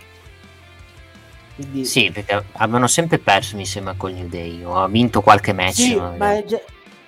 ma, in generale hanno quasi sempre perso. Sì. Lo vincevano invece da tanto, quindi boh. mi sembra sì. giusto. Diciamo che lo possono usare sta cosa come trampolino di lancio se poi l'Imperium poi fargli vincere i titoli di coppia nuovi Dipende se saranno quelli WWE e quelli World, qua si introdurranno, ovviamente. Esatto, esatto. Sì, che li chiamerei così perché avrebbe più senso di chiamarli. Sì, no? sì, ma, ma molto sarà così, eh. Sì, quello, quello assolutamente sì. Dobbiamo parlare anche delle parti morte di Raw, che vabbè, lo squash match di Raquel contro Chelsea Green. Vabbè, sì, cosa vogliamo dire? Ho dato un minuto, cioè Chelsea Green è stata ammazzolata come giusto che sia, va bene così. Sì, nulla da dire. Alla fine è un match per mettere in mostra entrambe le contendenti. Chelsea Green, il suo ruolo da heel comedy, possa fare molto bene. Raquel, naturalmente, la devi tenere in alto in quanto è una delle colosse della divisione femminile. Alla fine è un match filler che serve giusto, ripeto ancora una volta, a mettere in tv le due ragazze. L'altra parte morta è il match uh, Shayna Baszler e Zoe Stark contro Candice e Indy. Ok, vittoria di Shayna Baszler e Zoe Stark. Su Candice e Indy sinceramente non so cosa vogliono fare con loro due perché veramente non vincono un match neanche se, neanche se le pagano purtroppo. Segno che non hanno piano per loro. Eh. No, infatti. Vabbè, Candice e Indy le hanno messe perché Indy è australiana e quindi le hanno dato il gettone di presenza in quel di Elimination Chamber. Sì, quello assolutamente sì. Su Shayna Bad Zoe Stark, ok, li stanno pushando in tag team, però intanto la Roy Tato Shot e DD Cop femminili non le hanno ancora viste, praticamente. Magari fanno lo showcase, eh, vincono quel match e poi si candidano ad una shot. Anche perché adesso l'impressione, a giudicare anche da quello che abbiamo visto a SmackDown questo venerdì, è che per i titoli di coppia ci siano Jade Cargill e Bianca Belair. Almeno opinione mia, impressione mia vedendo quanto accaduto in quel di SmackDown. Sì, no, o loro o loro. O loro o il mio sogno, ma non succederà martedì purtroppo perché penso perdano Lyra e Tatum mm. che vincono grazie a Bailey, ma ah, non penso. Ah, eh, aspetta, spera. Cioè, per me c'è lo split addirittura, cioè, tra le due. Naturalmente mi riferisco alla Valkyria e a Tatum. No, secondo me non splittano, ma si perdono perché poi l'aria deve andare con Rossen, mi sa, per Best in Sì, Deliver. Sì. Quindi va, va- insomma, se splittano, splittano per il dopo, se devono fare questa cosa praticamente.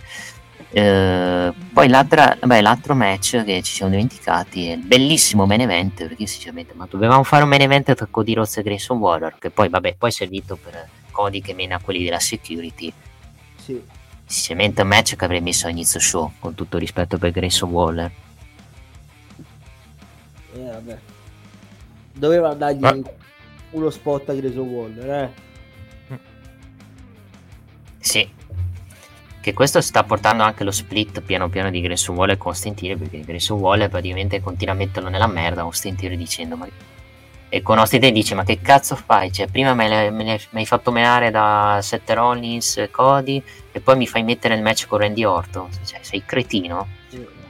Beh, splittano i due tra poco. Vedremo un po' cosa succederà, anche se ormai la mini fight tra Grayson Waller e Cody Rhodes è stata già bella che conclusa in quel eh, giro di questa settimana. Più che altro eh, Cody Rhodes che annuncia di voler dare la caccia alla Bloodline. Ne parleremo poi più tardi quando andremo a parlare della recensione di SmackDown. Piccola curiosità che ho scoperto riguardo al segmento finale di questa settimana. Uno dei poliziotti era stato il vincitore del promo contest che anni fa fece The Rock su YouTube, ovvero sia AJ Kirsch. Tra l'altro, AJ Kirsch, ex concorrente di Tafinoff durante l'edizione di Stone Cold Steve Austin, quell'edizione leggendaria. Qual è il, secondo te il match più importante della storia del wrestling? Rispondete voi perché lo sapete perfettamente. Vabbè, Eh. Melina contro Alicia Fox. Esatto. Mamma mia, Cameron. Conosci che chiaramente la voleva strozzare. Sì, Who? Però quella ha fatto un po' di carriera rispetto ad altre persone, a parte me. Vabbè, cagli- Car- carrierone, eh? Beh, bisogna dire che comunque alcuni concorrenti di quell'edizione hanno fatto parte di Lucia Underground, quindi mica cazzi da quel punto di vista. Vabbè, quello, quello assolutamente sì. Diciamo che Tucker Knapp sforna comunque talenti volontari, senza, senza volerlo. Esatto. Quello sì. E, e vabbè. Sì, nel frattempo ci corregge e Stefano dice il tuo match preferito, ecco. Ah, bravo Stefano, bravo Stefano. Per- però siamo lì con eh, quella roba, cioè il risultato non cambia. Austin che voleva letteralmente strozzarla, ma aveva le telecamere addosso e quindi si è fermato. Sì, vabbè, Zizi, chi se, vabbè, quello fa, è sparito, ci ha fatto un match di NXT, l'hanno cacciato a calci nel sedere, giustamente. Era l'ultima edizione di Tough Enough, quella condotta da René 2011. Young e Jericho, che trasmisero pure eh, in diretta su 2015. cielo. 2015. No. Sì, 2015. Sì, dove lì a scene bene furono Mandy, Sonia, nel senso quelli che poi fecero una carriera. E purtroppo Anche lì Chelsea a poi, posteriori, se andiamo a vedere. sì, anche Chelsea Chelsea e sì. purtroppo anche Sara, cioè, purtroppo, purtroppo in quella edizione c'era anche Salary che poi è morta, purtroppo per suicidio. Esatto. Sarà lì che mi sa vinse la categoria femminile, se non ricordo male. Sì, vinse la categoria femminile, però poi non è che fece tantissimo, diciamo, eh, come carriera in tv, fece ro- qualche roba sulle- nei live event e poi non fece più nulla per vari motivi. Esatto, poi sappiamo tutti la fine tragica che fece. Sì. Eh, direi che ho detto un po' tutto di loro, buona puntata, buoni spunti. Io ho dato un tra 6 e 6 e mezzo. Match a serata i due, st- i due match, ovvero Sami Zayn eh, Nakamura contro, e poi l'Imperium contro New Day. Match eh, che avrei sp- split, skippato, vabbè, lo squash match, il match di Shayna Baszler e The Stark contro Candice e Indy, dove sinceramente sono sempre gli stessi match che vedo e pote- potete sinceramente cambiare canale in quei match perché sono inutili secondo me Sì, nel frattempo ci viene ricordato da Stefano che The Miz fu uno dei giudici di Enough, fu anche uno dei concorrenti, Ah. ricordiamo, nel eh, 2004. Un saluto a Daniel Puder alla Rumble 2005. Però riguardo The Miz, sì, eh, fu uno dei giudici, arrivò in sostituzione di Hogan perché all'epoca uscirono le famose notizie riguardanti il razzismo dell'Alxer. Sì, che portarono poi a cancellare, tra virgolette, Hogan e poi, vabbè, poi lo, lo rimisero piano piano. Sì, Sì, per un breve periodo. Non esisteva Hogan per un periodo, poi è tornato a esistere. Sì, poi, eh, poi, poi sappiamo come è tornato. Diciamo che tornare in backstage e, e diciamo dire che, non bisog- che queste cose non bisogna dirle apertamente in faccia nel suo diciamo non è un bel messaggio perché fai capire che devi dire di nascosto queste cose da, quello che aveva detto Hogan. Quindi non è che si è fatto voler bene Hogan poi nello spogliatoio poi giustamente è stato fischiato ed è ancora fischiato negli show molto di meno rispetto però ai tempi Eh, passati. insomma, sì, ma non a livelli alti che, che era 5 anni fa. È fischiato, ma non a quei livelli, diciamo. Non c'è quel cosiddetto go away hit nei suoi confronti. eh. Sì, perché è un pochino cessato, diciamo, si è un po' dimenticato la gente, un pochino, non tanto, però. Diciamo che un po' di hit ancora di One c'è. Va bene, abbiamo detto tutto quello che c'era da dire su questa puntata di Monday Night Raw. Sì, direi di sì. E allora andiamo a ricordare i match di settimana prossima. Vediamo un po' se riesco a trovare anche la card. Sicuramente avremo il match tra Becky Lynch e Nia Jax che dovrebbe concludere la faida tra le due ragazze. Poi vado un attimo a vedere. Ecco qui. Poi dovrebbe esserci il match tra Drew McIntyre e Jey Uso perché ricordiamo Jey Uso ha fatto rissa ecco con Drew McIntyre nel backstage, quindi ci sarà un match tra i due rivali. Questo al momento è il menu per quanto riguarda Raw. Ricordiamo che Raw va in onda live su Discovery Plus nella notte tra lunedì e martedì, poi il venerdì l'upload della versione in italiano sempre sulla piattaforma di streaming e poi ogni lunedì alle 23.15 su D-Max, canale 52 del digitale terrestre, 170 di Sky e 28 di TV Sat. Va bene, direi di parlare di NST perché si parla di questo show in vicinanza di Roadblock. E allora un paio di secondi di pausa e poi sarà tempo di 10, 10, 10, ovvero sia NXT. Gentilezza e professionalità. Il bar ideale per la tua pausa caffè. Un momento per assaporare un ottimo caffè napoletano. Bar E coffee break, signori! Stai zitta! L'accortezza nel servizio a tavola. Unico nella preparazione di gustosissime creme dalle composizioni artistiche. Ci trovi in via del Macello 22, Pompei. Interno, centro commerciale, La Cartiera. E rieccoci qua per parlare di NXT. Abbiamo finalmente scoperto l'uomo che si celava dietro ai video misteriosi delle scorse settimane. È il rientrante Ty Dillinger, a.k.a. Sean Spears. Il chairman, il vero chairman, non Vince, no, perché c'è Vince non esiste più, quindi mettere un nuovo chairman che è Sean Spears. Vabbè, che proviamo dire, diciamo che mi aspettavo un nome più grosso, però meglio lui che l'ennesimo repackage di Boa, che lì avrei tirato forse qualche bestemmia. Vediamo. Beh, beh, beh, dai, il package di Boa veramente è anche peggio di un possibile ritorno di Reggie, se ti ricordi. Il Goldust cinese. Sì, il Goldust cinese. E... Sì, nuovo Dane Bryan, come dice Stefano. Vediamo cosa vogliono fare con Shaw Spears. Diciamo che adesso la politica del WWE è quella di tenere i nomi che avevano negli indie delle persone, perché Jerry Cargill quando è arrivata dall'AW alla WWE ha tenuto lo stesso nome. Eh, poi abbiamo visto Shawn Spears che torna, è arrivato col suo nome e non col nome di Time Dillinger. Quindi c'è- sta cambiando un po' la politica in WWE di non cambiare i nomi dei lottatori, a parte ca- casi eccezionali che, può- che possono essere contestati. Detto ciò, segmento un po' criptico, vediamo cosa vogliono fare con Shaw Spears. Sinceramente ci vuole comunque un lottatore con lui per, eh, per roster di NST. Se fa anche l'allenatore come si dice, può far solo che bene, secondo me. E a me non dà fastidio in una dimensione come NST. Perché se fosse stato main roster avrei detto che cavolo ce ne facciamo di Shaw Spears, visto che siamo, pieni di gente. Sì, alla fine serve non solo per continuare il suo percorso, tra virgolette, di crescita, anche se il buon Spears sembra avere una certa età da questo punto di vista. Serve soprattutto come coach e come aiuto per le nuove leve. Alla fine lo è mandato ad NXT proprio perché nel main roster non avrebbe trovato spazio, anzi saremmo tornati con lui al punto di partenza per quanto riguarda il suo character.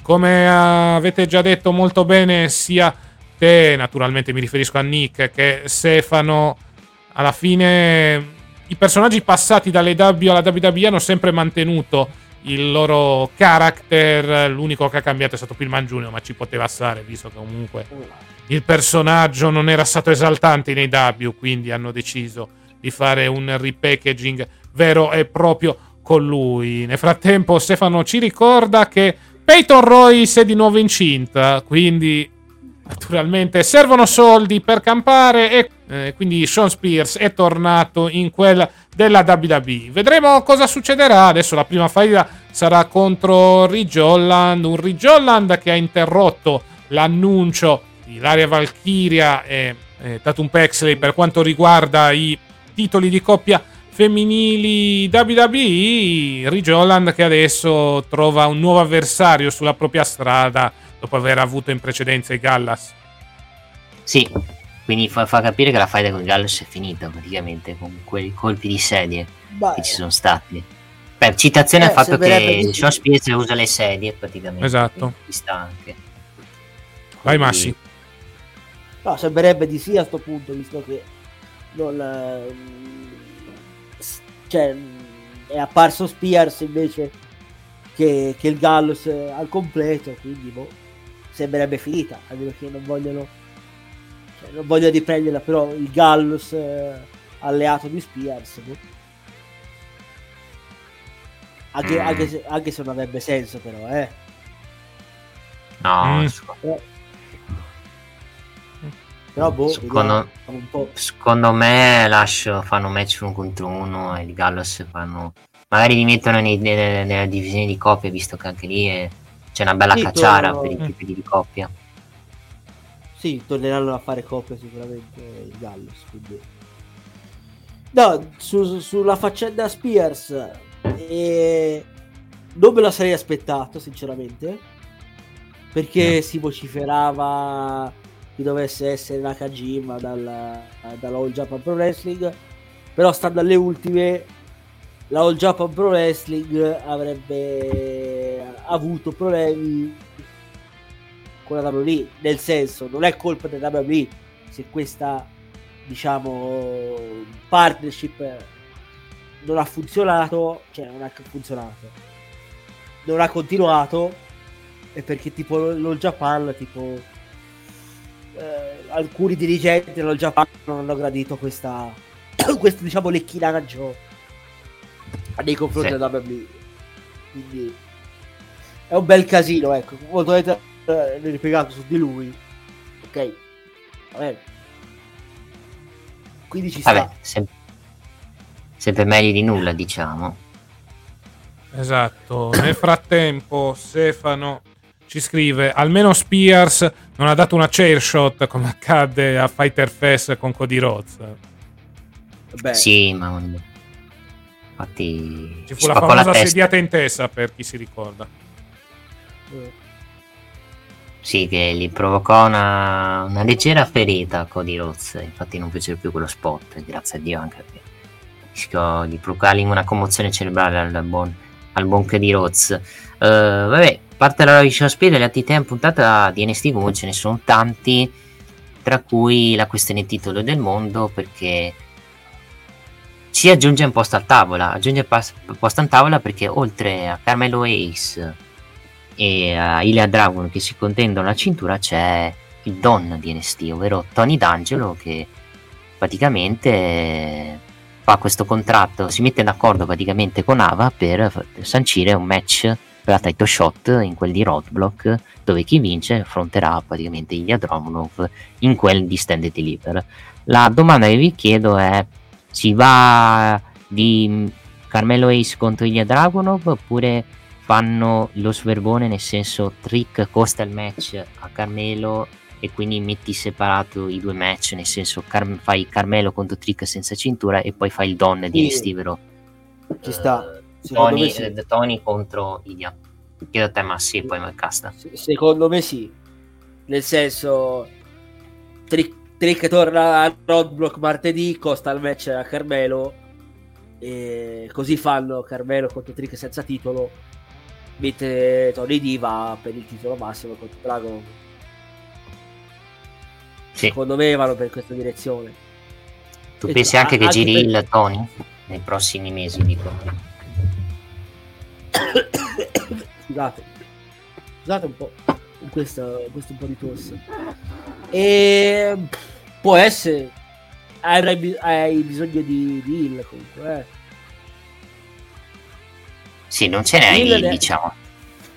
Il eh, rompiscato non ne ha, a parte Carmelo Ace non ne hai, eh. Cioè Corbin come lo vuoi considerare? Ora Corbin è in tag team con con, con Bron Breaker essendo campioni. Mm, Corby no, insomma no, no. È un, face in questo momento. Diciamo che non hai, non hai tanti deal, per quello secondo me stanno, stanno, ricic- stanno separando un po' di tech team, per cui secondo me stanno facendo un repackage anche della, fa- della famiglia di, Don, eh, di Tony D'Angelo e secondo me inseriranno come nuovo membro il eh, Luca Crucifino. Nel senso lo Sì, mettono in tech team... ci eh, sì, avvocato lo metti in tech team con Stax e, e mette Ton- Donny D'Angelo. Non so, per- non so perché lo chiamo Donny D'Angelo, che non ha senso. Tony D'Angelo, Donny- praticamente. Eh, mi viene, viene da dire Eh, Donny. D'Angelo senza motivo. Tony, Tony D'Angelo lo metti in singolo e gli fai. E io non escludo addirittura che possa anche vincere il titolo se poi non hai più. Se non hai veramente proprio delle grasse alternative per far perdere a Dragunov in quel di stand deliver. Ma vedremo cosa succederà. Sicuramente questo inserimento di Tony D'Angelo è arrivato anche un po' a sorpresa. Serve anche per variare un po' il match. Perché vedere per l'ennesima volta Dragunov e Ace, per carità, i due sono molto bravi sul ring. Ma sarebbe stata tipo la Sì, quarta volta praticamente. Mi sa che è saltata la connessione a casta, ma Sì. vabbè, beh, ci to- ritornerà a casa, ci sono qua io. Sì, la quarta volta credo che si fossero affrontati praticamente. Sì, le ha vinte praticamente quasi tutte Dragon, se non sbaglio. Sì, tutte Dragunov e decisamente fare la quarta match con un'altra vittoria di Dragunov con l'arrivo di Trick eh, diventa un po' ripetitivo.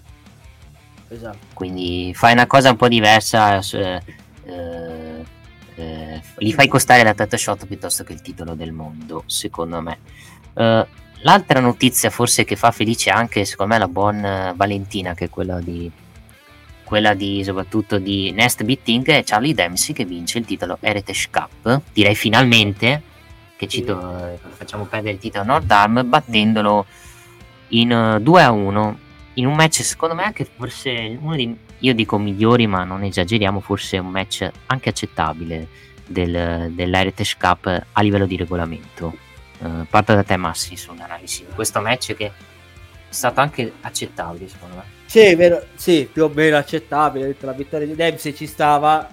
Finalmente ha vinto questa maledetta coppa. Visto che ci stava tentando da, da, da secoli. Visto l'ultima volta che l'ha persa, l'ha persa per Oro Mensa, non, non, non, non Dar stesso. Visto che Sì. Dar eh, poi è andato in crisi mistica dopo averla persa. Tanto, tanto da aver fatto una coppa finta, se ti ricordi. Sì, la coppa finta dove poi eh, hai fatto l'unificazione delle due coppe che poi, eh, sì, poi, lo ste- poi ha riportato poi il match finale co- cos'era con, Fri- con Fraser poi co- dove ha perso Fraser Sì. poi Sì. quel, quel match non è stato neanche male la vittoria Charlie Dempsey segno che comunque col- su lui ci vogliono puntare anche un premio per quello che ha fatto anche in Giappone nello Japan e secondo me gli erano dato queste cinture anche perché lo vedo più adatto rispetto a magari altri lottatori che si vogliono contendere quel trofeo che io ripeto se tolgono quel regolamento e fanno un match normale o lo modificano un pochino posso anche accettarlo quel tipo di stipulazione il problema è che dura poco ci sono dei round che poi ti limitano molto sull'ottato Sì, è un po' la rottura di scatole perché è a round come cosa. Cioè, round, poi quando stai, tipo, stai per prendere il ritmo del match ti si interrompe, capito? Sì. Tornato tanto Casta che stava finendo l'analisi sulla questione di Carmelo Ace e, il Don, e Tony D'Angelo. Sì, ripeto, coinvolgimento abbastanza sorprendente per quanto riguarda Tony D'Angelo all'interno della scena titolata principale di NXT. Sicuramente serve anche un po' per variare eh, l'incontro, anche perché un ennesimo uno contro uno tra Dragunov e Carmelo Ace sarebbe stato molto molto ripetitivo. Quindi vedremo cosa succederà. Sicuramente è stato fatto anche per far tornare in quella di Roadblock il buon Trick Williams per cossare il match all'ormai ex miglior amico. A questo punto farà i Dragunov contro Tony D'Angelo con il boss che molto probabilmente turnerà il anche perché c'è bisogno di un avversario credibile per Dragunov in vista di Send and Deliver e quell'avversario credibile potrebbe essere Tony D'Angelo che comunque in tutti questi mesi le sue faide le ha vinte di Riffa o di Raffa. Sì, qui in chat ci dicono che Dragunov è in vantaggio per 2-1. Quindi non era 4-0, ha detto te, ma sì. Cosa? No, in chat ci dicono Stefano che il Dragon è in vantaggio su Carmelo per 2-1, dicono. Sicuro? Aspetta, sai che me lo mm. ricordo. Penso, oh, non so se riferisce a quel match o a quello con Corbin, forse, forse mi confondo con quello con Corbin. Poi Stefano magari ci corregge su questa cosa. Eh, intanto noi, Cassa, stavamo parlando dell'Heritage Cup, della vittoria di Charlie Dempsey e volevamo sapere una tua opinione sia sul match sia sulla vittoria di Charlie Dempsey. Vabbè, sono molto contento per quanto riguarda Charlie Dempsey. Alla fine, durante questo primo anno ad NXT, ha fatto il suo sporco lavoro. E quindi adesso si porta a casa un riconoscimento importante. Il match, solito match dell'Heritage Cup, cioè è molto difficile da seguire come incontro. Bisognerebbe cambiare qualche regola per renderlo più godibile anche di fronte al grande pubblico. No, quasi qui Stefano ci dice Melo Dragonov, quindi che è 2 a 1 praticamente a livello Sì, perché hanno match. fatto uh, Great American Bash, uh, Halloween Evoc No Mercy. Sì, eh? Boh, quindi può essere. Sì, quindi non è 4 a 0, quindi 2 a 1 sì che ci può assolutamente stare.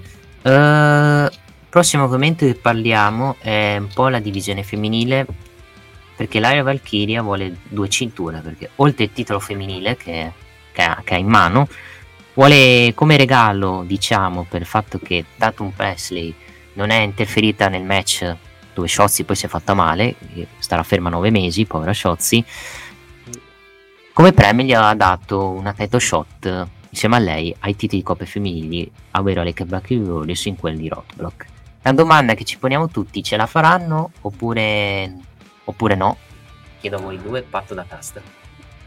Credo di no, anche perché secondo me questa settimana SmackDown ha iniziato a raccontare la storyline che porterà allo scontro tra le Kabuki Warriors e Bianca Belair e Jade Cargill in quella di WrestleMania. Quindi, secondo me, alla fine, questo martedì a mantenere le cinture saranno le campionesse e magari inizi le prime crepe, ecco, da quel punto di vista tra l'area Valkyrie e Tantum Paxley, anche se ipotizzo un po' di più. In questo caso l'interferenza di Roxanne Perez proprio per costruire il match valido per il titolo femminile in quel di Stand and Deliver. Alla fine è stato un buon segmento con eh, la Paxley che forse si aspettava qualcosa di più dall'area Valkyria, però alla fine ha ricevuto questa shot assieme alla sua tanto amata amica in quella di Roadblock per i titoli di coppia. Vedremo cosa succederà, ma credo che martedì prossimo a mantenere le cinture saranno le Kabuki Warriors. Sì, concordo Stefano che voleva quello Tatum, ma per vari motivi credo sì. non si possa fare. Mai sì. dire mai, poi magari lo faranno se farà una storyline eh, di quella robe. Eh, Massi poi su questa analisi del, del, fatto che Tatum e Laria vanno per i tiri di coppie femminili. Eh, meno male, almeno gli difende anche NXT. visto che difenda solo nelle mie roster, visto che poi non hanno più NXT non ha più i tag team, insomma i titoli tag team da quando li hanno unificati.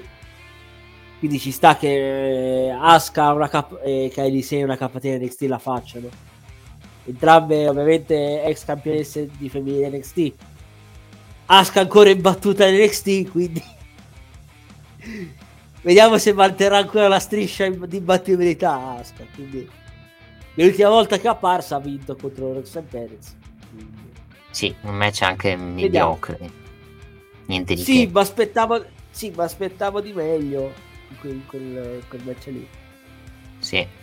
Esatto. Lì è stata abbastanza tirata per il fatto che dovevi fare la guerra all'IW per, per quella Sì, roba. sì, sì. Vabbè, lasciamo perdere. Che te- Poi Tony ci ha rosicato abbastanza su quella cosa. Praticamente.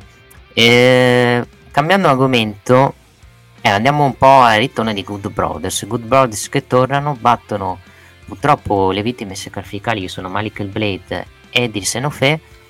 A Roadblock avremo il match tra Bron Breaker e- Baron Corbin contro la CSU. Le domande che ci poniamo è si va verso un leather match o- oppure si va verso un cambio di titolo in quel di Roadblock con poi inserimento di tutti questi tag team perché non c'era solo eh, la CSU e soprattutto Bron Breaker e Corbin c'erano anche Nathan Fraser e Axiom e i Good Brothers e addirittura se non sbaglio c'erano anche L'NWO, messo l'NWO e non escludo addirittura che mettono in mezzo la famiglia di Tony D'Angelo con magari Luca Crucifino e, e Stax se vogliono fare a più uomini.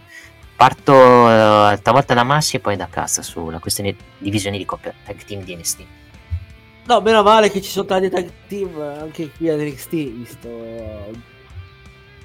vi- visto che insomma eh, i campioni, uno dei campioni è stato promosso a SmackDown, l'altro molto probabilmente rimarrà giù, quindi ora es- il cambio di titolo non lo, esclu- non lo escludo, però sono convinto che vada, cioè più che altro a Stand Deliver cambiano, cambiano lì, eh, almeno Bron Breaker si concentra totalmente sul main roster. E sulla situazione in generale tag team è ottima perché ho detto la CSU è il number one contender, poi c'è Fraser e Axiom che sono un buonissimo tag team. Eh, I Good Brothers che sono scesi da- dal main roster per dare una mano insomma alla divisione tag team di NXT. C'è l'LWO che viene ogni tanto viene tirato fuori. Come detto te, Stex e Crucifino, vediamo se Crucifino entra nella family, tutto è possibile, eh.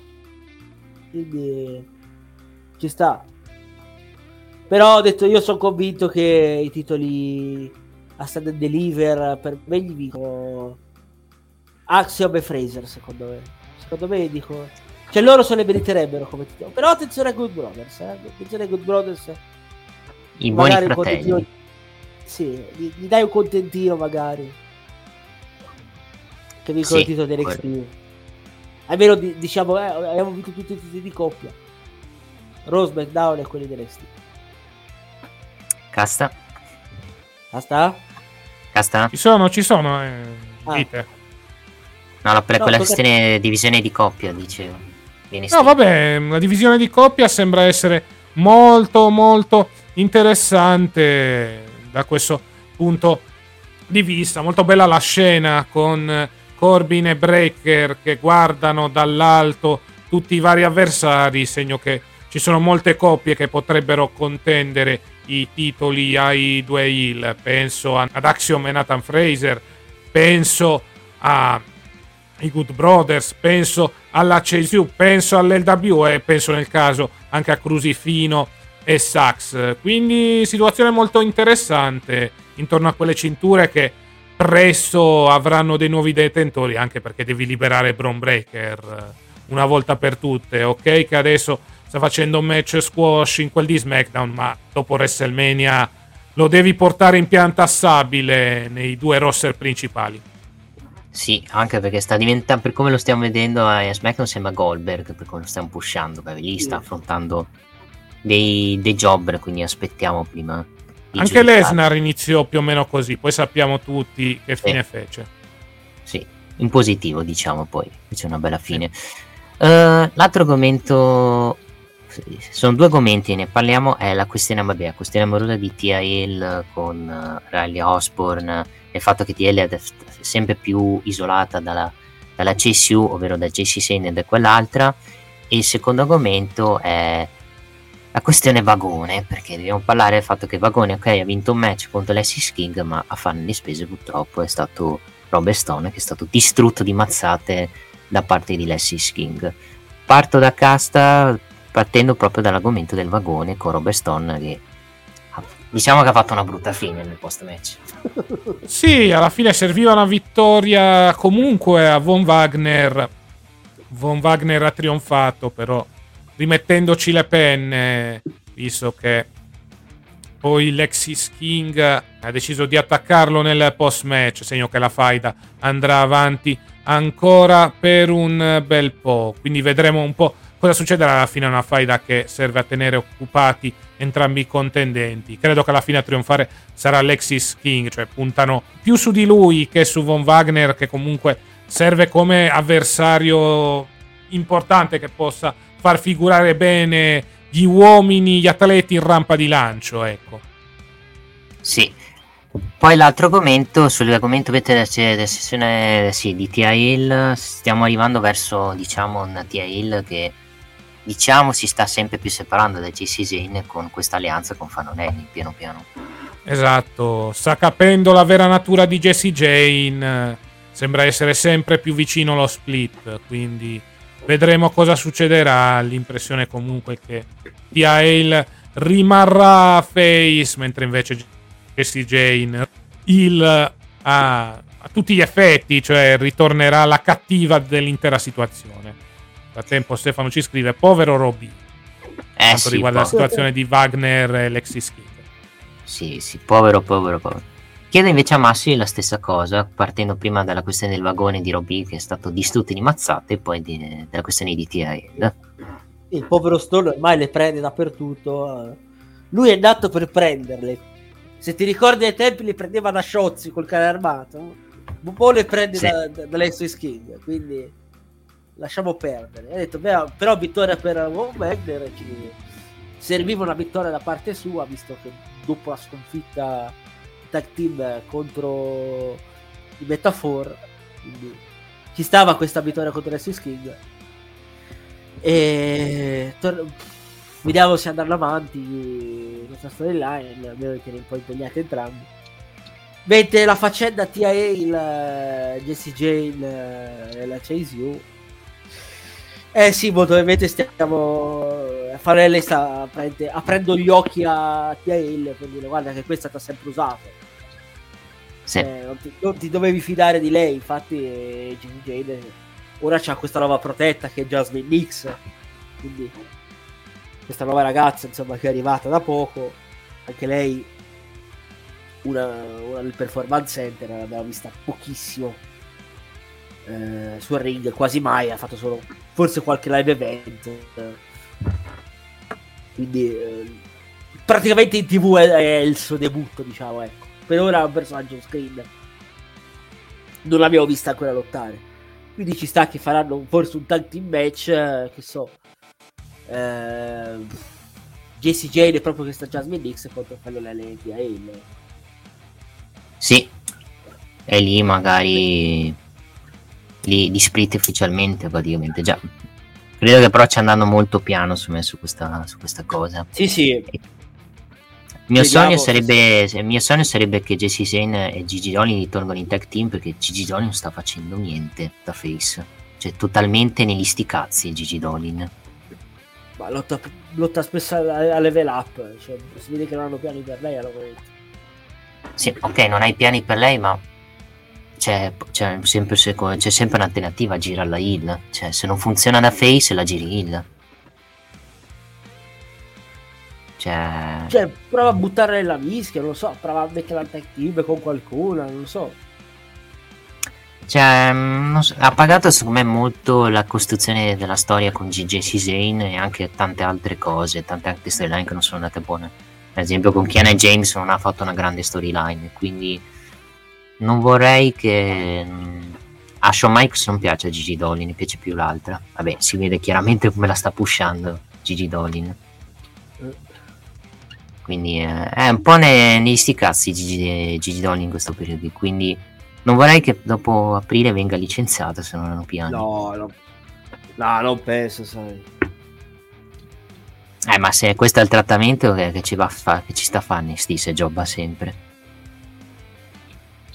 Meno serve che- gente, eh. A meno che Mm, non la voglia eh. chiamare su.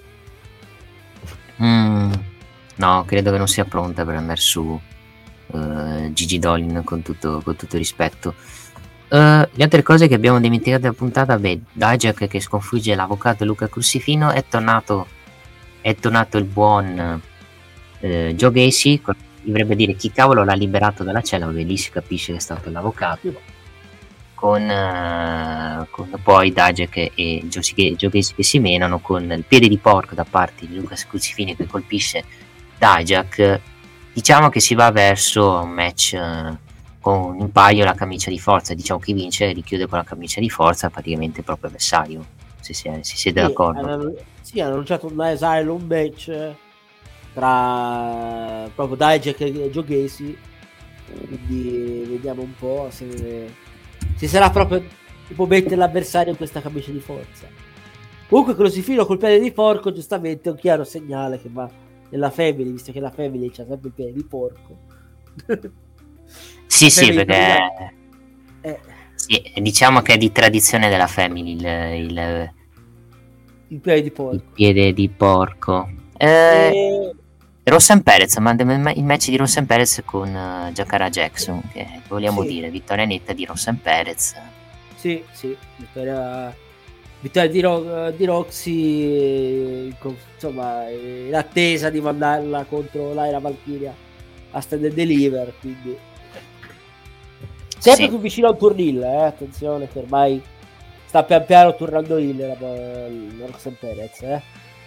Sì, quello, quello assolutamente sì. E di NXT diciamo che ho detto anche praticamente tutto, abbiamo detto un po' tutto, abbiamo analizzato puntata, una buona puntata, settimana prossima a Rotoblock abbiamo praticamente un pay per view perché abbiamo match per titoli di coppia tra la CSU contro eh, i campioni di coppia Braun Breaker e Baron Corbin, poi altre difese di titoli di coppia però quelli femminili dei Kabuki Warriors contro uh, l'Aria Valkyria e Tatum Pesley, poi abbiamo praticamente il match per la title shot tra Carmelo Ace contro eh, Tony D'Angelo. eh, Tony D'Angelo e l'Asylum match, è vero? Sì, perché hanno annunciato l'Asylum match tra Dijak contro Joe E, no- e non solo, tornerà una persona ad NXT. C'è Chi torna? tipo un video, c'è un video package scritto See you soon, Roadblock.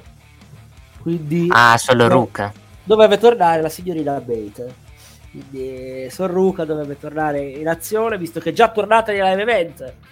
Ha già fatto qualche match nei live event, quindi sta bene. Eh, molto probabilmente già pronta per, per la- qualche storyline ad NXT. Quindi Sì. vediamo, vediamo un po'. Va bene, direi che abbiamo detto un po' tutto di NXT, puntata che gli diamo un 7 secondo me come, come voto. Sì, è discreto hype, diciamo, per settimana prossima, visto che è l'ultima fermata prima di Stand and Deliver. quindi. Sì, che sarà in diretta settimana prossima. Esattamente. Ricordiamo che NXT va in onda live nella notte tra martedì e mercoledì su Discovery Plus, poi il mercoledì l'upload della versione in italiano sulla piattaforma di streaming e ogni mercoledì alle 23.15 su D-Max, canale 52 del digitale terrestre, 170 di Sky e 28 di TV Sat. Allora, di AW parlerei solo degli spoiler di Collision perché abbiamo già parlato Allora parliamo già adesso, vai. Ok, praticamente puntate di Collision ragazzi sono stati già registrati perché comunque eh, di Rampage eh, abbiamo avuto i match tra Rigid e Castagnoli, abbiamo avuto questo, ma io direi di parlare della puntata di Collision che ha avuto diciamo delle, delle cose, quindi direi di parlare degli spoiler perché io sinceramente no, come spoiler non è che sono stati eh, robe clamorose per dirvi perché sono stati me- eh, praticamente il match pre pay non è che puoi aspettarti molto tra cui abbiamo avuto Dante Martin che ha sconfitto Fantasy Medio Brian Kate qualificandosi all'All Star Man Scramble la vittoria di Thunder Rosa contro Cassandra Golden. I Private Party hanno sconfitto Christopher Daniels e Matti Sadell. Maria Poi Mariah May ha sconfitto Angelica Risk. La Bang sì. Bang Scissor Gang. Sì, ha sconfitto il, il Dark Order e Brian Cage, Roderick Strong e Christian Cage e Keith Squidge ha sconfitto Orange Cassidy, Tred Barretta, Danny Garcia e Hook e questo è stato Collision praticamente che... ma come mai hanno registrato Collision? come? ma sì cioè come mai l'hanno registrato come mai l'hanno registrato prima la Collision questa settimana? Perché c'è il pay per view domenica ah capito non volevano fare sì, non volevano Potevano... fare una puntata che poi non si sarebbe servito a niente. Eh, infatti. Quindi secondo me ha anche senso praticamente quello che hanno fatto. Quindi di qualificati abbiamo, abbiamo Dante Martin eh, e, e, soprattutto eh, abbiamo il, il Luciador, quello della CML. Queste sono state le grandi aggiunte praticamente dello Star perché poi per il resto non è successo niente di che praticamente in, che fortuna, in quell'NW eh? sì. Anche perché, abbiamo, anche perché abbiamo detto un po' tutto della card. È meglio che non abbiano fatto altre aggiunte perché sono 300 match in più eviti, eviterei sinceramente. E basta. Direi di chiudere qua la parte di W praticamente e allora facciamo un paio di secondi di pausa e poi andremo a parlare dell'ultimo show che ci è rimasto, ovvero sia WWE Friday Night e SmackDown.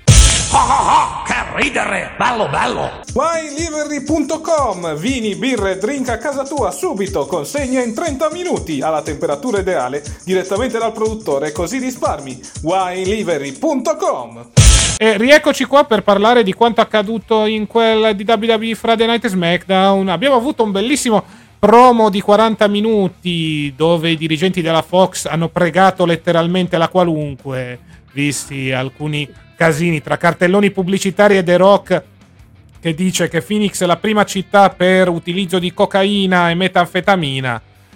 40 minuti di promo che però servono ad annunciare il tag team match che vedremo in quel di WrestleMania nella prima notte. Sì, prima notte dove praticamente se The Rock e il buon Roman Reigns dovessero vincere, praticamente regole Bloodline, dove la Bloodline può interferire, fare quello che gli pare. Se invece perdono, praticamente il match è senza l'interferenza del Bloodline. E quindi la domanda che vi chiedo, vi ha messo hype questa possibile stipulazione? No, hype me l'ha messo perché ho detto tutto può, può succedere se alla prima notte cioè The Rock viene schienato eh, è, una be- è, una bella cioè, è una gran cosa però cioè, insomma già è, già co- è un po' eh, sarebbe già scioccante vedere The Rock schienato alla, alla prima notte. Però c'è anche la, la, l'attenuante che potrebbe essere Cody a perdere però viene schiato Rollins. Cioè Cody perde cioè, insomma, Cody e 7 perdono il, il, primo match, però Cody nella seconda lotta fa l'impresa, l'impresa vincendo da solo. Cioè tutti contro, insomma, tutti contro di lui, tutta la bloodline contro. Sì, perché avrebbe più senso fare Cody perde il match prendendo il pin Rollins che magari non sta bene con un Cody che sembra spacciato nel match 2 e poi lì c'è il turno di The Rock a favore di Cody perché se fa il match senza differenza la paura di un nuovo membro della Bloodline che fa perdere Ro- Cody c'è. Come sempre infatti. Quindi è una stipulazione che comunque mette mette interesse anche perché voglio capire come la gestiranno la stipulazione in Bloodline se sarà un, match, un handicap match o sarà semplicemente no, magari... un match dove dove non ha squalifica la Bloodline. Sì, infatti. Quindi sarebbe anche un po' interessante, anche perché vi... Roman deve arrivare a mille vittorie. Credo che possono usare sta cosa del tag team sì. per fargli arrivare a mille vittorie. Sì. E, ci, e, ci, sta. Quindi... Ci starebbe. Penso che alla fine accetterà eh, Cody. Non so se accetterà lunedì a Raw settimana prossima. Ma però comunque accetta, no, non è e, dicendo, e, dice entro venerdì, ha detto The Rock, entro venerdì vuole sapere la risposta, quindi settimana prossima dovrebbe esserci entrambi. Quindi vediamo. Cioè Cody c'era a SmackDown ma doveva fare solo un dark match a fine show, quindi Sì, sì. si pensava solo- si, si pensava solo cioè si pensava che apparisse nello show però niente no. Sì, ma l'hanno risparmiato per magari settimana prossima, visto che lui ha ha apparizioni sia venerdì prossimo che quello dopo. Eh, praticamente, poi non ne avrà più, credo, per due settimane prima di, di WrestleMania palo per SmackDown. Praticamente, Eh, cast invece su questa situazione? Vabbè, situazione molto molto interessante. Hanno aggiunto un'ulteriore stipulazione al tag team match, anche perché se no sarebbe stato un tag team match normalissimo, senza né carne né pesce. Credo che alla fine vinceranno gli Hill la notte 1 anche per dare l'idea e la Bloodline sta dominando, la Bloodline sta vincendo tutti questi scontri, vince anche a WrestleMania. Poi alla notte 2 avremo la sagra dell'overbooking, dove vedremo la qualunque, perché l'obiettivo è replicare quanto è accaduto nel mondo cinematografico con Avengers Endgame. Quindi vedremo tutti i face andare contro la Bloodline.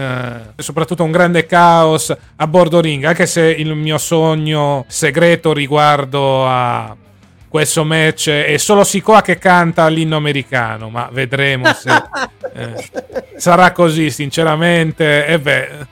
Me l'hai promesso, io voglio vedere solo Sikoa che canta l'inno americano, scusate. D'altronde Rock ha detto che il grande capoccia qui decide tutto lui.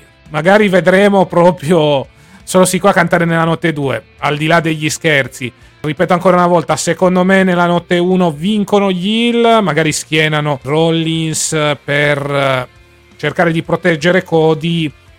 Cody che però poi vince alla fine di WrestleMania, ecco. Diciamo che questo tag team match serve per dare sia la millesima vittoria a Roman Reigns, sia per eh, dare l'impressione che la Bloodline sia inarrestabile. Naturalmente, poi subito dopo WrestleMania inizierà la costruzione per il match della WrestleMania successiva. Parliamo naturalmente di The Rock contro Roman Reigns. Sì, L'unico modo per far lottare The Rock, dice anche Stefano, sì. Sì, e anche per farlo preparare meglio l'anno dopo, in condizioni ancora migliori per il match di WrestleMania 41. Esatto. Pe- penso si arriverà secondo me a questa strada perché se fanno il match con queste regole bloodline nel senso se The Rock vince quel match penso che Cody ti fanno credere che non ce la faccia poi ce la fa perché succederà di tutto e di più ma non è successo solo questo Massi su Telegram ha detto ma che sorpresa chi se lo sarebbe mai aspettato il ritorno di Dakota Kai chi se l'ha Esatto. ma neanche ma c'è neanche i ne- sceneggiatori più esperti si aspettavano, ma no, in verità se, se lo aspettavano tutti che tornava Dakota Kai. Diciamo che quel match è stato basato molto su, quel co- su questa cosa e ho capito che è durato poco, per quel motivo, soprattutto per quell'angle. Eh, poi Dakota è tornata da poco dall'infortunio, quindi non vogliono rischiarla. Non voglio rischiarla del tutto, ecco. Sì, comunque sì, era prende telefonato il tour di Dakota su, su Bailey, ma... Detto, o succedeva ora o succedeva a WrestleMania, eh. Quindi mi sa che a WrestleMania Bailey diventa campionessa, ecco, per me ce la fa Bailey a vincere. Sì, 90% ha speranze di vincere. Poi, poi Bailey deve cercarsi delle alleate perché non credo rimarrà da sola. Qualcuna se la prenderà come alleata, poi bisogna capire chi in questo momento. perché Secondo me sfrutteranno molto il fatto che Bailey è stato molto stronza in passato e che farà fatica all'inizio a trovare delle alleate e poi alla fine le troverà. Con- E ci sta, eh, ci sta. Sì, ci potrebbe assolutamente stare. Cast?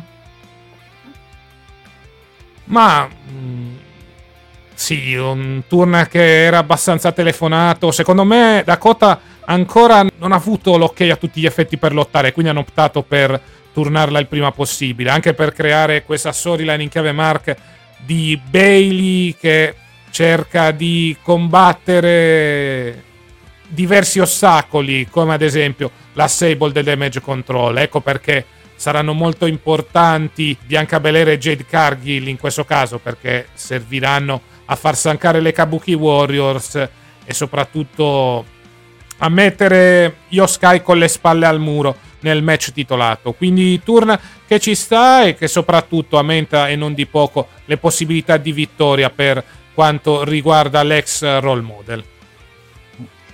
Esatto. Uh, l'altro argomento è Re Mysterio è tornato. Re Mysterio è tornato. Re Mysterio aiuta lo sputatore di mele, come lo chiama qualcuno, ovvero Carlito. eh, qualcuno lo chiama sputatore di mele in qualche, in qualche forum. E la domanda che vi chiedo si va verso un match team qua, tipo team Mysterio contro team Legado oppure uno contro uno tra Re Mysterio e Santos. Parto da Cast e poi da Massi. Ma l'impressione che avremo un uh, bel match a più uomini in quel di WrestleMania. Da una parte abbiamo l'LWO, dall'altra parte abbiamo il legato del fantasma, con naturalmente coinvolgimenti anche per Electra Lopez e Zelina Vega. Alla fine è stato un match carino, sicuramente inferiore allo street fight che abbiamo visto a Raw tra il New Day e l'Imperium, ma comunque un match che serve per il ritorno in carreggiata del buon Re Mysterio che adesso naturalmente aiuterà l'LW a prendersi la vendetta su Santos Escobar e sul legato del fantasma. Vai Massimo. Sì, inferiore in confronto a quello che è successo a Raw. Anche perché lì a Raw aveva più tempo, qui a SmackDown già il provo di, di The Rock la, la, Bloodline è durato tipo 40 minuti. Ha dovuto accorciare un po' di roba, eh. E sì, carino, ho detto ottimo il ritorno di Re Mysterio, ci sta che vadano a fare magari sì, l'LWO contro il del fantasma. Eh. Anche sì. se vorrei vedere tipo Mysterio contro Santos Escobar in singolo, eh. Meno che non Anche fanno a Backlash. Eh, può essere, sì, sì. In Francia, cioè, vabbè. Sì, ci può stare, ecco, vabbè. Eh, ci sta, ci sta perché secondo me non finisce dopo WrestleMania vanno avanti questi quindi secondo me vanno per l'unica cosa che critico a dire mi stira la maschera sua che non è che mi sia piaciuta tanto la sua maschera sì era quella, quella tributo a Great Muta quindi. sì io ho detto ma è tornato Great Muta no no non era Great Muta no era, era palesemente Re Mysterio praticamente quello quello che abbiamo visto. Bella anche la, la power bomb, è bellissima lo spot col tavolo di De Carlito. No, fatto malissimo quello spot dove no, tavolo. Si prende si è sfracellato lui da solo invece che fai a Spy Buster. Sì, no, ci sono stati t- un paio di bocce, anche il, l'LWO che è andato lungo su quel, quel, quel volo dalla terza corda. Vabbè, quando un po' esageri succedono un po' queste cose. No, beh, lì non è colpa loro, sono andati anche corti. Secondo me uh, Angle mm. che adesso hanno un altro nome e, oh, Umberto, e Umberto. Lo, non so se lo richiamano Umberto o Berto perché sulle grafiche Berto. c'era scritto Umberto. Cioè sulle grafiche c'è scritto Umberto quindi boh. boh. Vedremo vedremo con la questione che, che succederà. Uh, altri argomenti appunto vabbè, Bron Baker che squash Sion Queen. Andiamo avanti perché squashone Tre, niente da tre, è durato più l'entrata che il, che il match? Sì dura più The Rock che l'entrata e vabbè Randy Orton che scopre che viene sfottuto da, da Austin Theory e Grayson Waller con Grayson Waller da stronzo che offre come volontario di avversario di Randy Orton il buon Austin Theory che cambia pure Team Song. Io dico ma perché cambiare pure la team al buon sì Austin è la solita Theory? però tipo hanno cambiato tipo il cantante. No no sì vabbè quello sì. Sì remissata diciamo abbastanza remissata no, team di Austin Theory. Quando li, quando li licenziamo i Def Rebel? Grazie. Spero presto perché non, non posso più. Poi che c'è, sta, c'è stato pure il match Tiffany tra... Stratto uh, Tiffany Stratto e Naomi con Tiffany che batte Naomi Naomi è arrivata in WWE e perde sempre. Vabbè buonissimo match secondo me eh. sì. Alla fine non mi interessa Beh. più stare col marito on the road in questo periodo. Poi naturalmente il push sì. arriverà più avanti nel caso sì ma con calma arriverà più avanti no, non è un problema diciamo che Tiffany è abbastanza over anche dal pubblico americano, vediamo questo, cosa porterà il fatto che sia apprezzata dal pubblico. E poi Nick Aldis, che ha parlato con Pete Dunne e Telebet, ha detto che parlerà con Adam Peace per la questione dei titoli di coppia. Eh, domanda cosa sarà, se sarà nuovo titoli di no, coppia o un leather match. No, se, secondo me lo split si sta arrivando allo split perché ha detto ha parlato con Pierce riguardante i titoli di coppia. Dovrà fare un sì. annuncio tra qualche dovrà fare un annuncio, quindi molto volete splitteranno i titoli. Splittano sì. i titoli eh, Priest e Balor per me rimangano campioni World Tag Team e a SmackDown ci fanno tipo il, lo showcase però chi vince si prende i titoli di coppia ecco. Sì, così faresti fare qualcosa a qualcuno che non ha niente da fare nel design tech team. Tra cui esatto. Non so se vuoi coinvolgere gente, eh, gente cioè a SmackDown vuoi, devo capire chi c'è in tech team, perché SmackDown non è che abbia tantissimi tech team, ce ne ha più a Allora, Raw, vabbè, Dan e Bate, che, allora, Dan, Dan e Bate che sono due che ce ne Quello sì. Theory e Waller, puoi ritirare fuori loro? Sì, poi ci avresti il legado del fantasma con uh, Angel sì, e Berto. Fa- sì. Vabbè, legato del fantasma, l'LWO, eh, eh, i Pretty Deadly. Ci eh, sono ancora vivi che sono spariti praticamente. Yes, boh, ogni tanto appaiono. Eh, e basta, non è che ce ne siano tanti praticamente. Sì, la divisione di coppia di SmackDown. Avresti, avresti Good Brothers, ma i Good Brothers sono scesi a NXT, quindi... Mm. Sì, la vedo un po' difficile. Però sul discorso di Nick Aldis c'è poi Ellen Knight che cercava AJ Styles per prendere l'assediate, ma Styles non era presente palesemente. Quindi... Sì, Vabbè, pot- lasciamo stare. Eh, potevi chiedere a Spears che era da NXT per, per, per, per, come dare le sediate alla gente, visto? Si chiama The Chairman, quindi... Sì, potevi chiedere a lui l'esperto. Vabbè, sul main event di SmackDown che vogliamo dire? Main event sì, ok, divertente, però vabbè. Molto, molto bello lo spot dell'archeo di, di Orton su Theory. Con Theory che stava andando a fare la sua finish e arriva Orton, archeo dal niente. Diciamo che siamo verso un triple threat in quel di WrestleMania degli Stati Uniti, palesemente. Eh, molto probabilmente sì, visto che Logan Paul torna settimana prossima, quindi... Sì, bisogna vedere se collaborano abbastanza Orton e e Owens prima del triple threat perché potrebbero usare sta cosa per far mantenere Paul in quelli di WrestleMania. Eh. Ci, ci sarebbe... avrebbe anche senso avrebbe anche senso visto che lui ha firmato un contratto dove sarà un pochino più presente Logan Paul. Sì infatti non c'era questa settimana ma c'è la prossima ecco. sì. E e basta, eh, questo, eh, questo, abbiamo un, po' detto tu SmackDown. Vuoi dire un'ultima cosa, Casta, sul main event e poi chiudiamo qua? Nulla da dire riguardo al main event. Alla fine vittoria da parte di Randy Orton, che ha rischiato pure grosso in uno spot. Per fortuna sia lui che Austin Theory sono riusciti a risolvere in tempo la situazione. Molto bella l'archeio al volo. C'è questa alleanza con Kevin Owens che durerà giusto il tempo dell'annuncio del triple threat valido per il titolo degli Stati Uniti. Quando vedremo Logan Paul difendere la cintura contro entrambi i face. Quindi al momento è un main event che serve a far tornare a casa anche il pubblico felice. Alla fine è un buon match.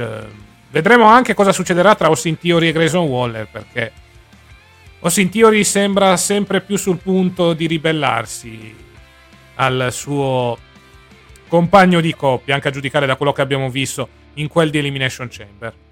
Sì, anche perché lo mette sempre nei casini praticamente. Esatto.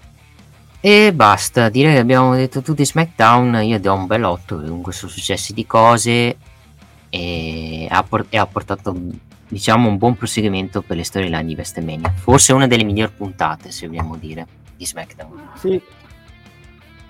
Ma sì, sì, concordo anch'io sul, su una delle migliori puntate di SmackDown eh, dell'anno.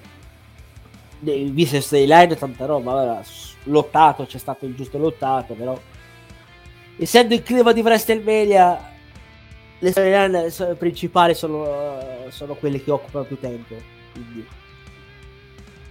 Esatto, poi parliamo di The Rock, quindi...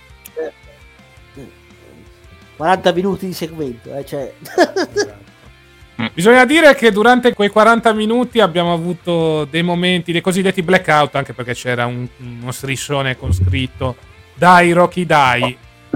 Non vi faccio la traduzione, però giustamente Fox ha censurato. Nonostante, ripeto ancora una volta, The Rock abbia detto che Phoenix è il primo paese per lo spaccio di cocaina e metanfetamina. Ma vabbè, questo... Ecco. Sì, che è quello molto più pesante, diciamo. In diretta nazionale, ma sì, tanto chi se ne frega, eh. Esatto. Cioè, si poteva capire ai tempi dell'attitudera. Su Fox eh, un po' di dubbi mi vengono. Evidentemente sono talmente sicuri del loro contratto su US Network che adesso svaccano che è un piacere. Quindi vedremo. Esatto. Sì. Che tra l'altro dovrebbe rimanere al venerdì sera anche su US Network, secondo le ultime. Mm. Buono. S- Sì, però, cioè, almeno Fox era sulla TV in chiaro. Qui siamo sulla TV via cavo. Vedremo poi quali saranno gli ascolti. Sì. Va bene, ricordiamo che settimana prossima ci sarà l'ennesima apparizione da parte di The Rock. The Rock che ha lanciato la sfida a Cody Rhodes e Seth Rollins che quindi dovranno rispondere. Poi avremo l'apparizione di Logan Paul, quindi vedremo se ci sarà questo triple threat match eh, contro Randy Orton e Kevin Owens. Poi avremo Bobby Lashley contro Carrion Cross, sfida tra i due leader delle rispettive fazioni. Naturalmente Bobby Lashley per quanto riguarda il Pride e Carrion Cross per quanto riguarda The Final Testament. eh, beh, Sì. dai, che bello. Non vedo l'ora di sto match, eh. Esattamente. Quindi questa è un po' la card generale per quanto riguarda SmackDown settimana prossima. Ricordiamo che SmackDown va in onda live su Discovery Plus nella notte tra venerdì e sabato, poi il martedì l'upload della versione in- italiano e ogni martedì alle 23.15 su D-Max canale 52 del digitale terrestre, 170 di Sky e 28 di TV Sat. Va bene, direi che direi di chiudere qua. Esattamente, chiudiamo questa puntata del podcast ricordandovi i nostri prossimi appuntamenti. Noi settimana prossima torneremo alla normalità, quindi andremo in onda direttamente col podcast perché non abbiamo nessun eh, pay per view. Sicuramente parleremo di quanto accaduto in quel di AW Revolution, mentre per quanto riguarda, credo, il canale di The Click avremo molto calcio perché dovrebbero esserci le coppe europee settimana prossima, quindi Sì. il ritorno Sì. di Champions League ed Europa League, oltre naturalmente all'Eurolega, il volley, a tutti gli appuntamenti riguardanti il nostro canale YouTube. Quindi seguiteci sui nostri social, Facebook, Twitter, Instagram, sul canale YouTube di Archesa Wrestling, sul canale Viola di The Click Official, sul canale YouTube di The Click e sul canale YouTube e Viola di Open Wrestling TV. Detto questo, ringrazio i miei uomini che sono stati molto pronti durante i miei problemi di connessione di quest'oggi, quindi li ringrazio di cuore. Ringrazio il buon Massi. Grazie a te. Posso anche ricordare gli appuntamenti di Open Wrestling TV. Vada, vada, è il momento del marchettone, vada, vada. Marchettone, quindi signori, questa sera ore 21.30 su Open Wrestling TV. Il blueprint, quindi recensiremo anche noi. Ora io non ci sarò a fare una comparsata, visto che la Serie A maledetta ha messo la partita della Fiorentina eh, il sabato sera. Maledetti. Bene. Quindi eh, farò una comparsata credo verso la fine. Ora guarderò. Appena ho un momento libero farò una comparsata. Ma come? Puoi fare, Ah, puoi fare doppio schermo, mi fare il blueprint e vedere la Fiorentina smadonnare, cioè sarebbe content. No, no, No. No, ma vado direttamente eh, al bar a vederla. Almeno posso imprecare in pace, come so dire. Me- meglio evitare, meglio evitare. Poi credo do- domenica, credo 21.30 o 21, 21.30 dovrebbe esserci il Wrestling Times. Poi lunedì eh, Pro, Pro Wrestling Culture, credo recensione di Evolution. Sì. No, forse, forse martedì, sai, eh, credo lunedì o martedì, forse martedì dopo, verso le 17, perché questa settimana il eh, Saito Slam va in onda prima alle ore 15, visto per dare spazio a- al PWC con eh, ospite Salvatore Torrisi. da, direttamente da Sky per parlare di eh, Davide Revolution. Poi mercoledì recensione di Roadblock, ovvero su, su Next Big Thing, ore 21, 21.30. Giovedì All About Elite, parla- parleremo di Elite, diciamo di, di Elite Wrestling. Quello che è successo, diciamo, post eh, Revolution, quindi il Dynamite post Revolution. Verdi potrei esserci, magari sì, magari no, dipende. E, e poi, vabbè, giusto, martedì anche 21, ore 21 c'è il Big Machine, mi sono scordato eh, di Raw. Non è che c'è solo SmackDown, c'è anche Raw. Ecco. Quindi ricordiamoci anche martedì verso 21, 21 e 30 dovrebbe esserci il Big Red Machine. E poi ovviamente il sabato ore 15 ci siamo qui noi in diretta. Esatto. Con, esatto, con la chiesa delle Brezzi. Bene, Casta, poi finite di saluti. Io ho già fatto il video. Quindi ringraziamo Massi per naturalmente averci fatto compagnia come sempre e soprattutto per averci elencato tutti gli appuntamenti di Open Wrestling TV e ringraziamo Nick. Grazie a tutti ragazzi, noi ci vediamo come sempre settimana prossima. Detto questo, grazie per averci seguito. Sei Tune, sei Open Wrestling TV, sei Click, ma soprattutto sei Chiesa del Wrestling. Alla prossima, ciao! Ciao! Ciao ciao!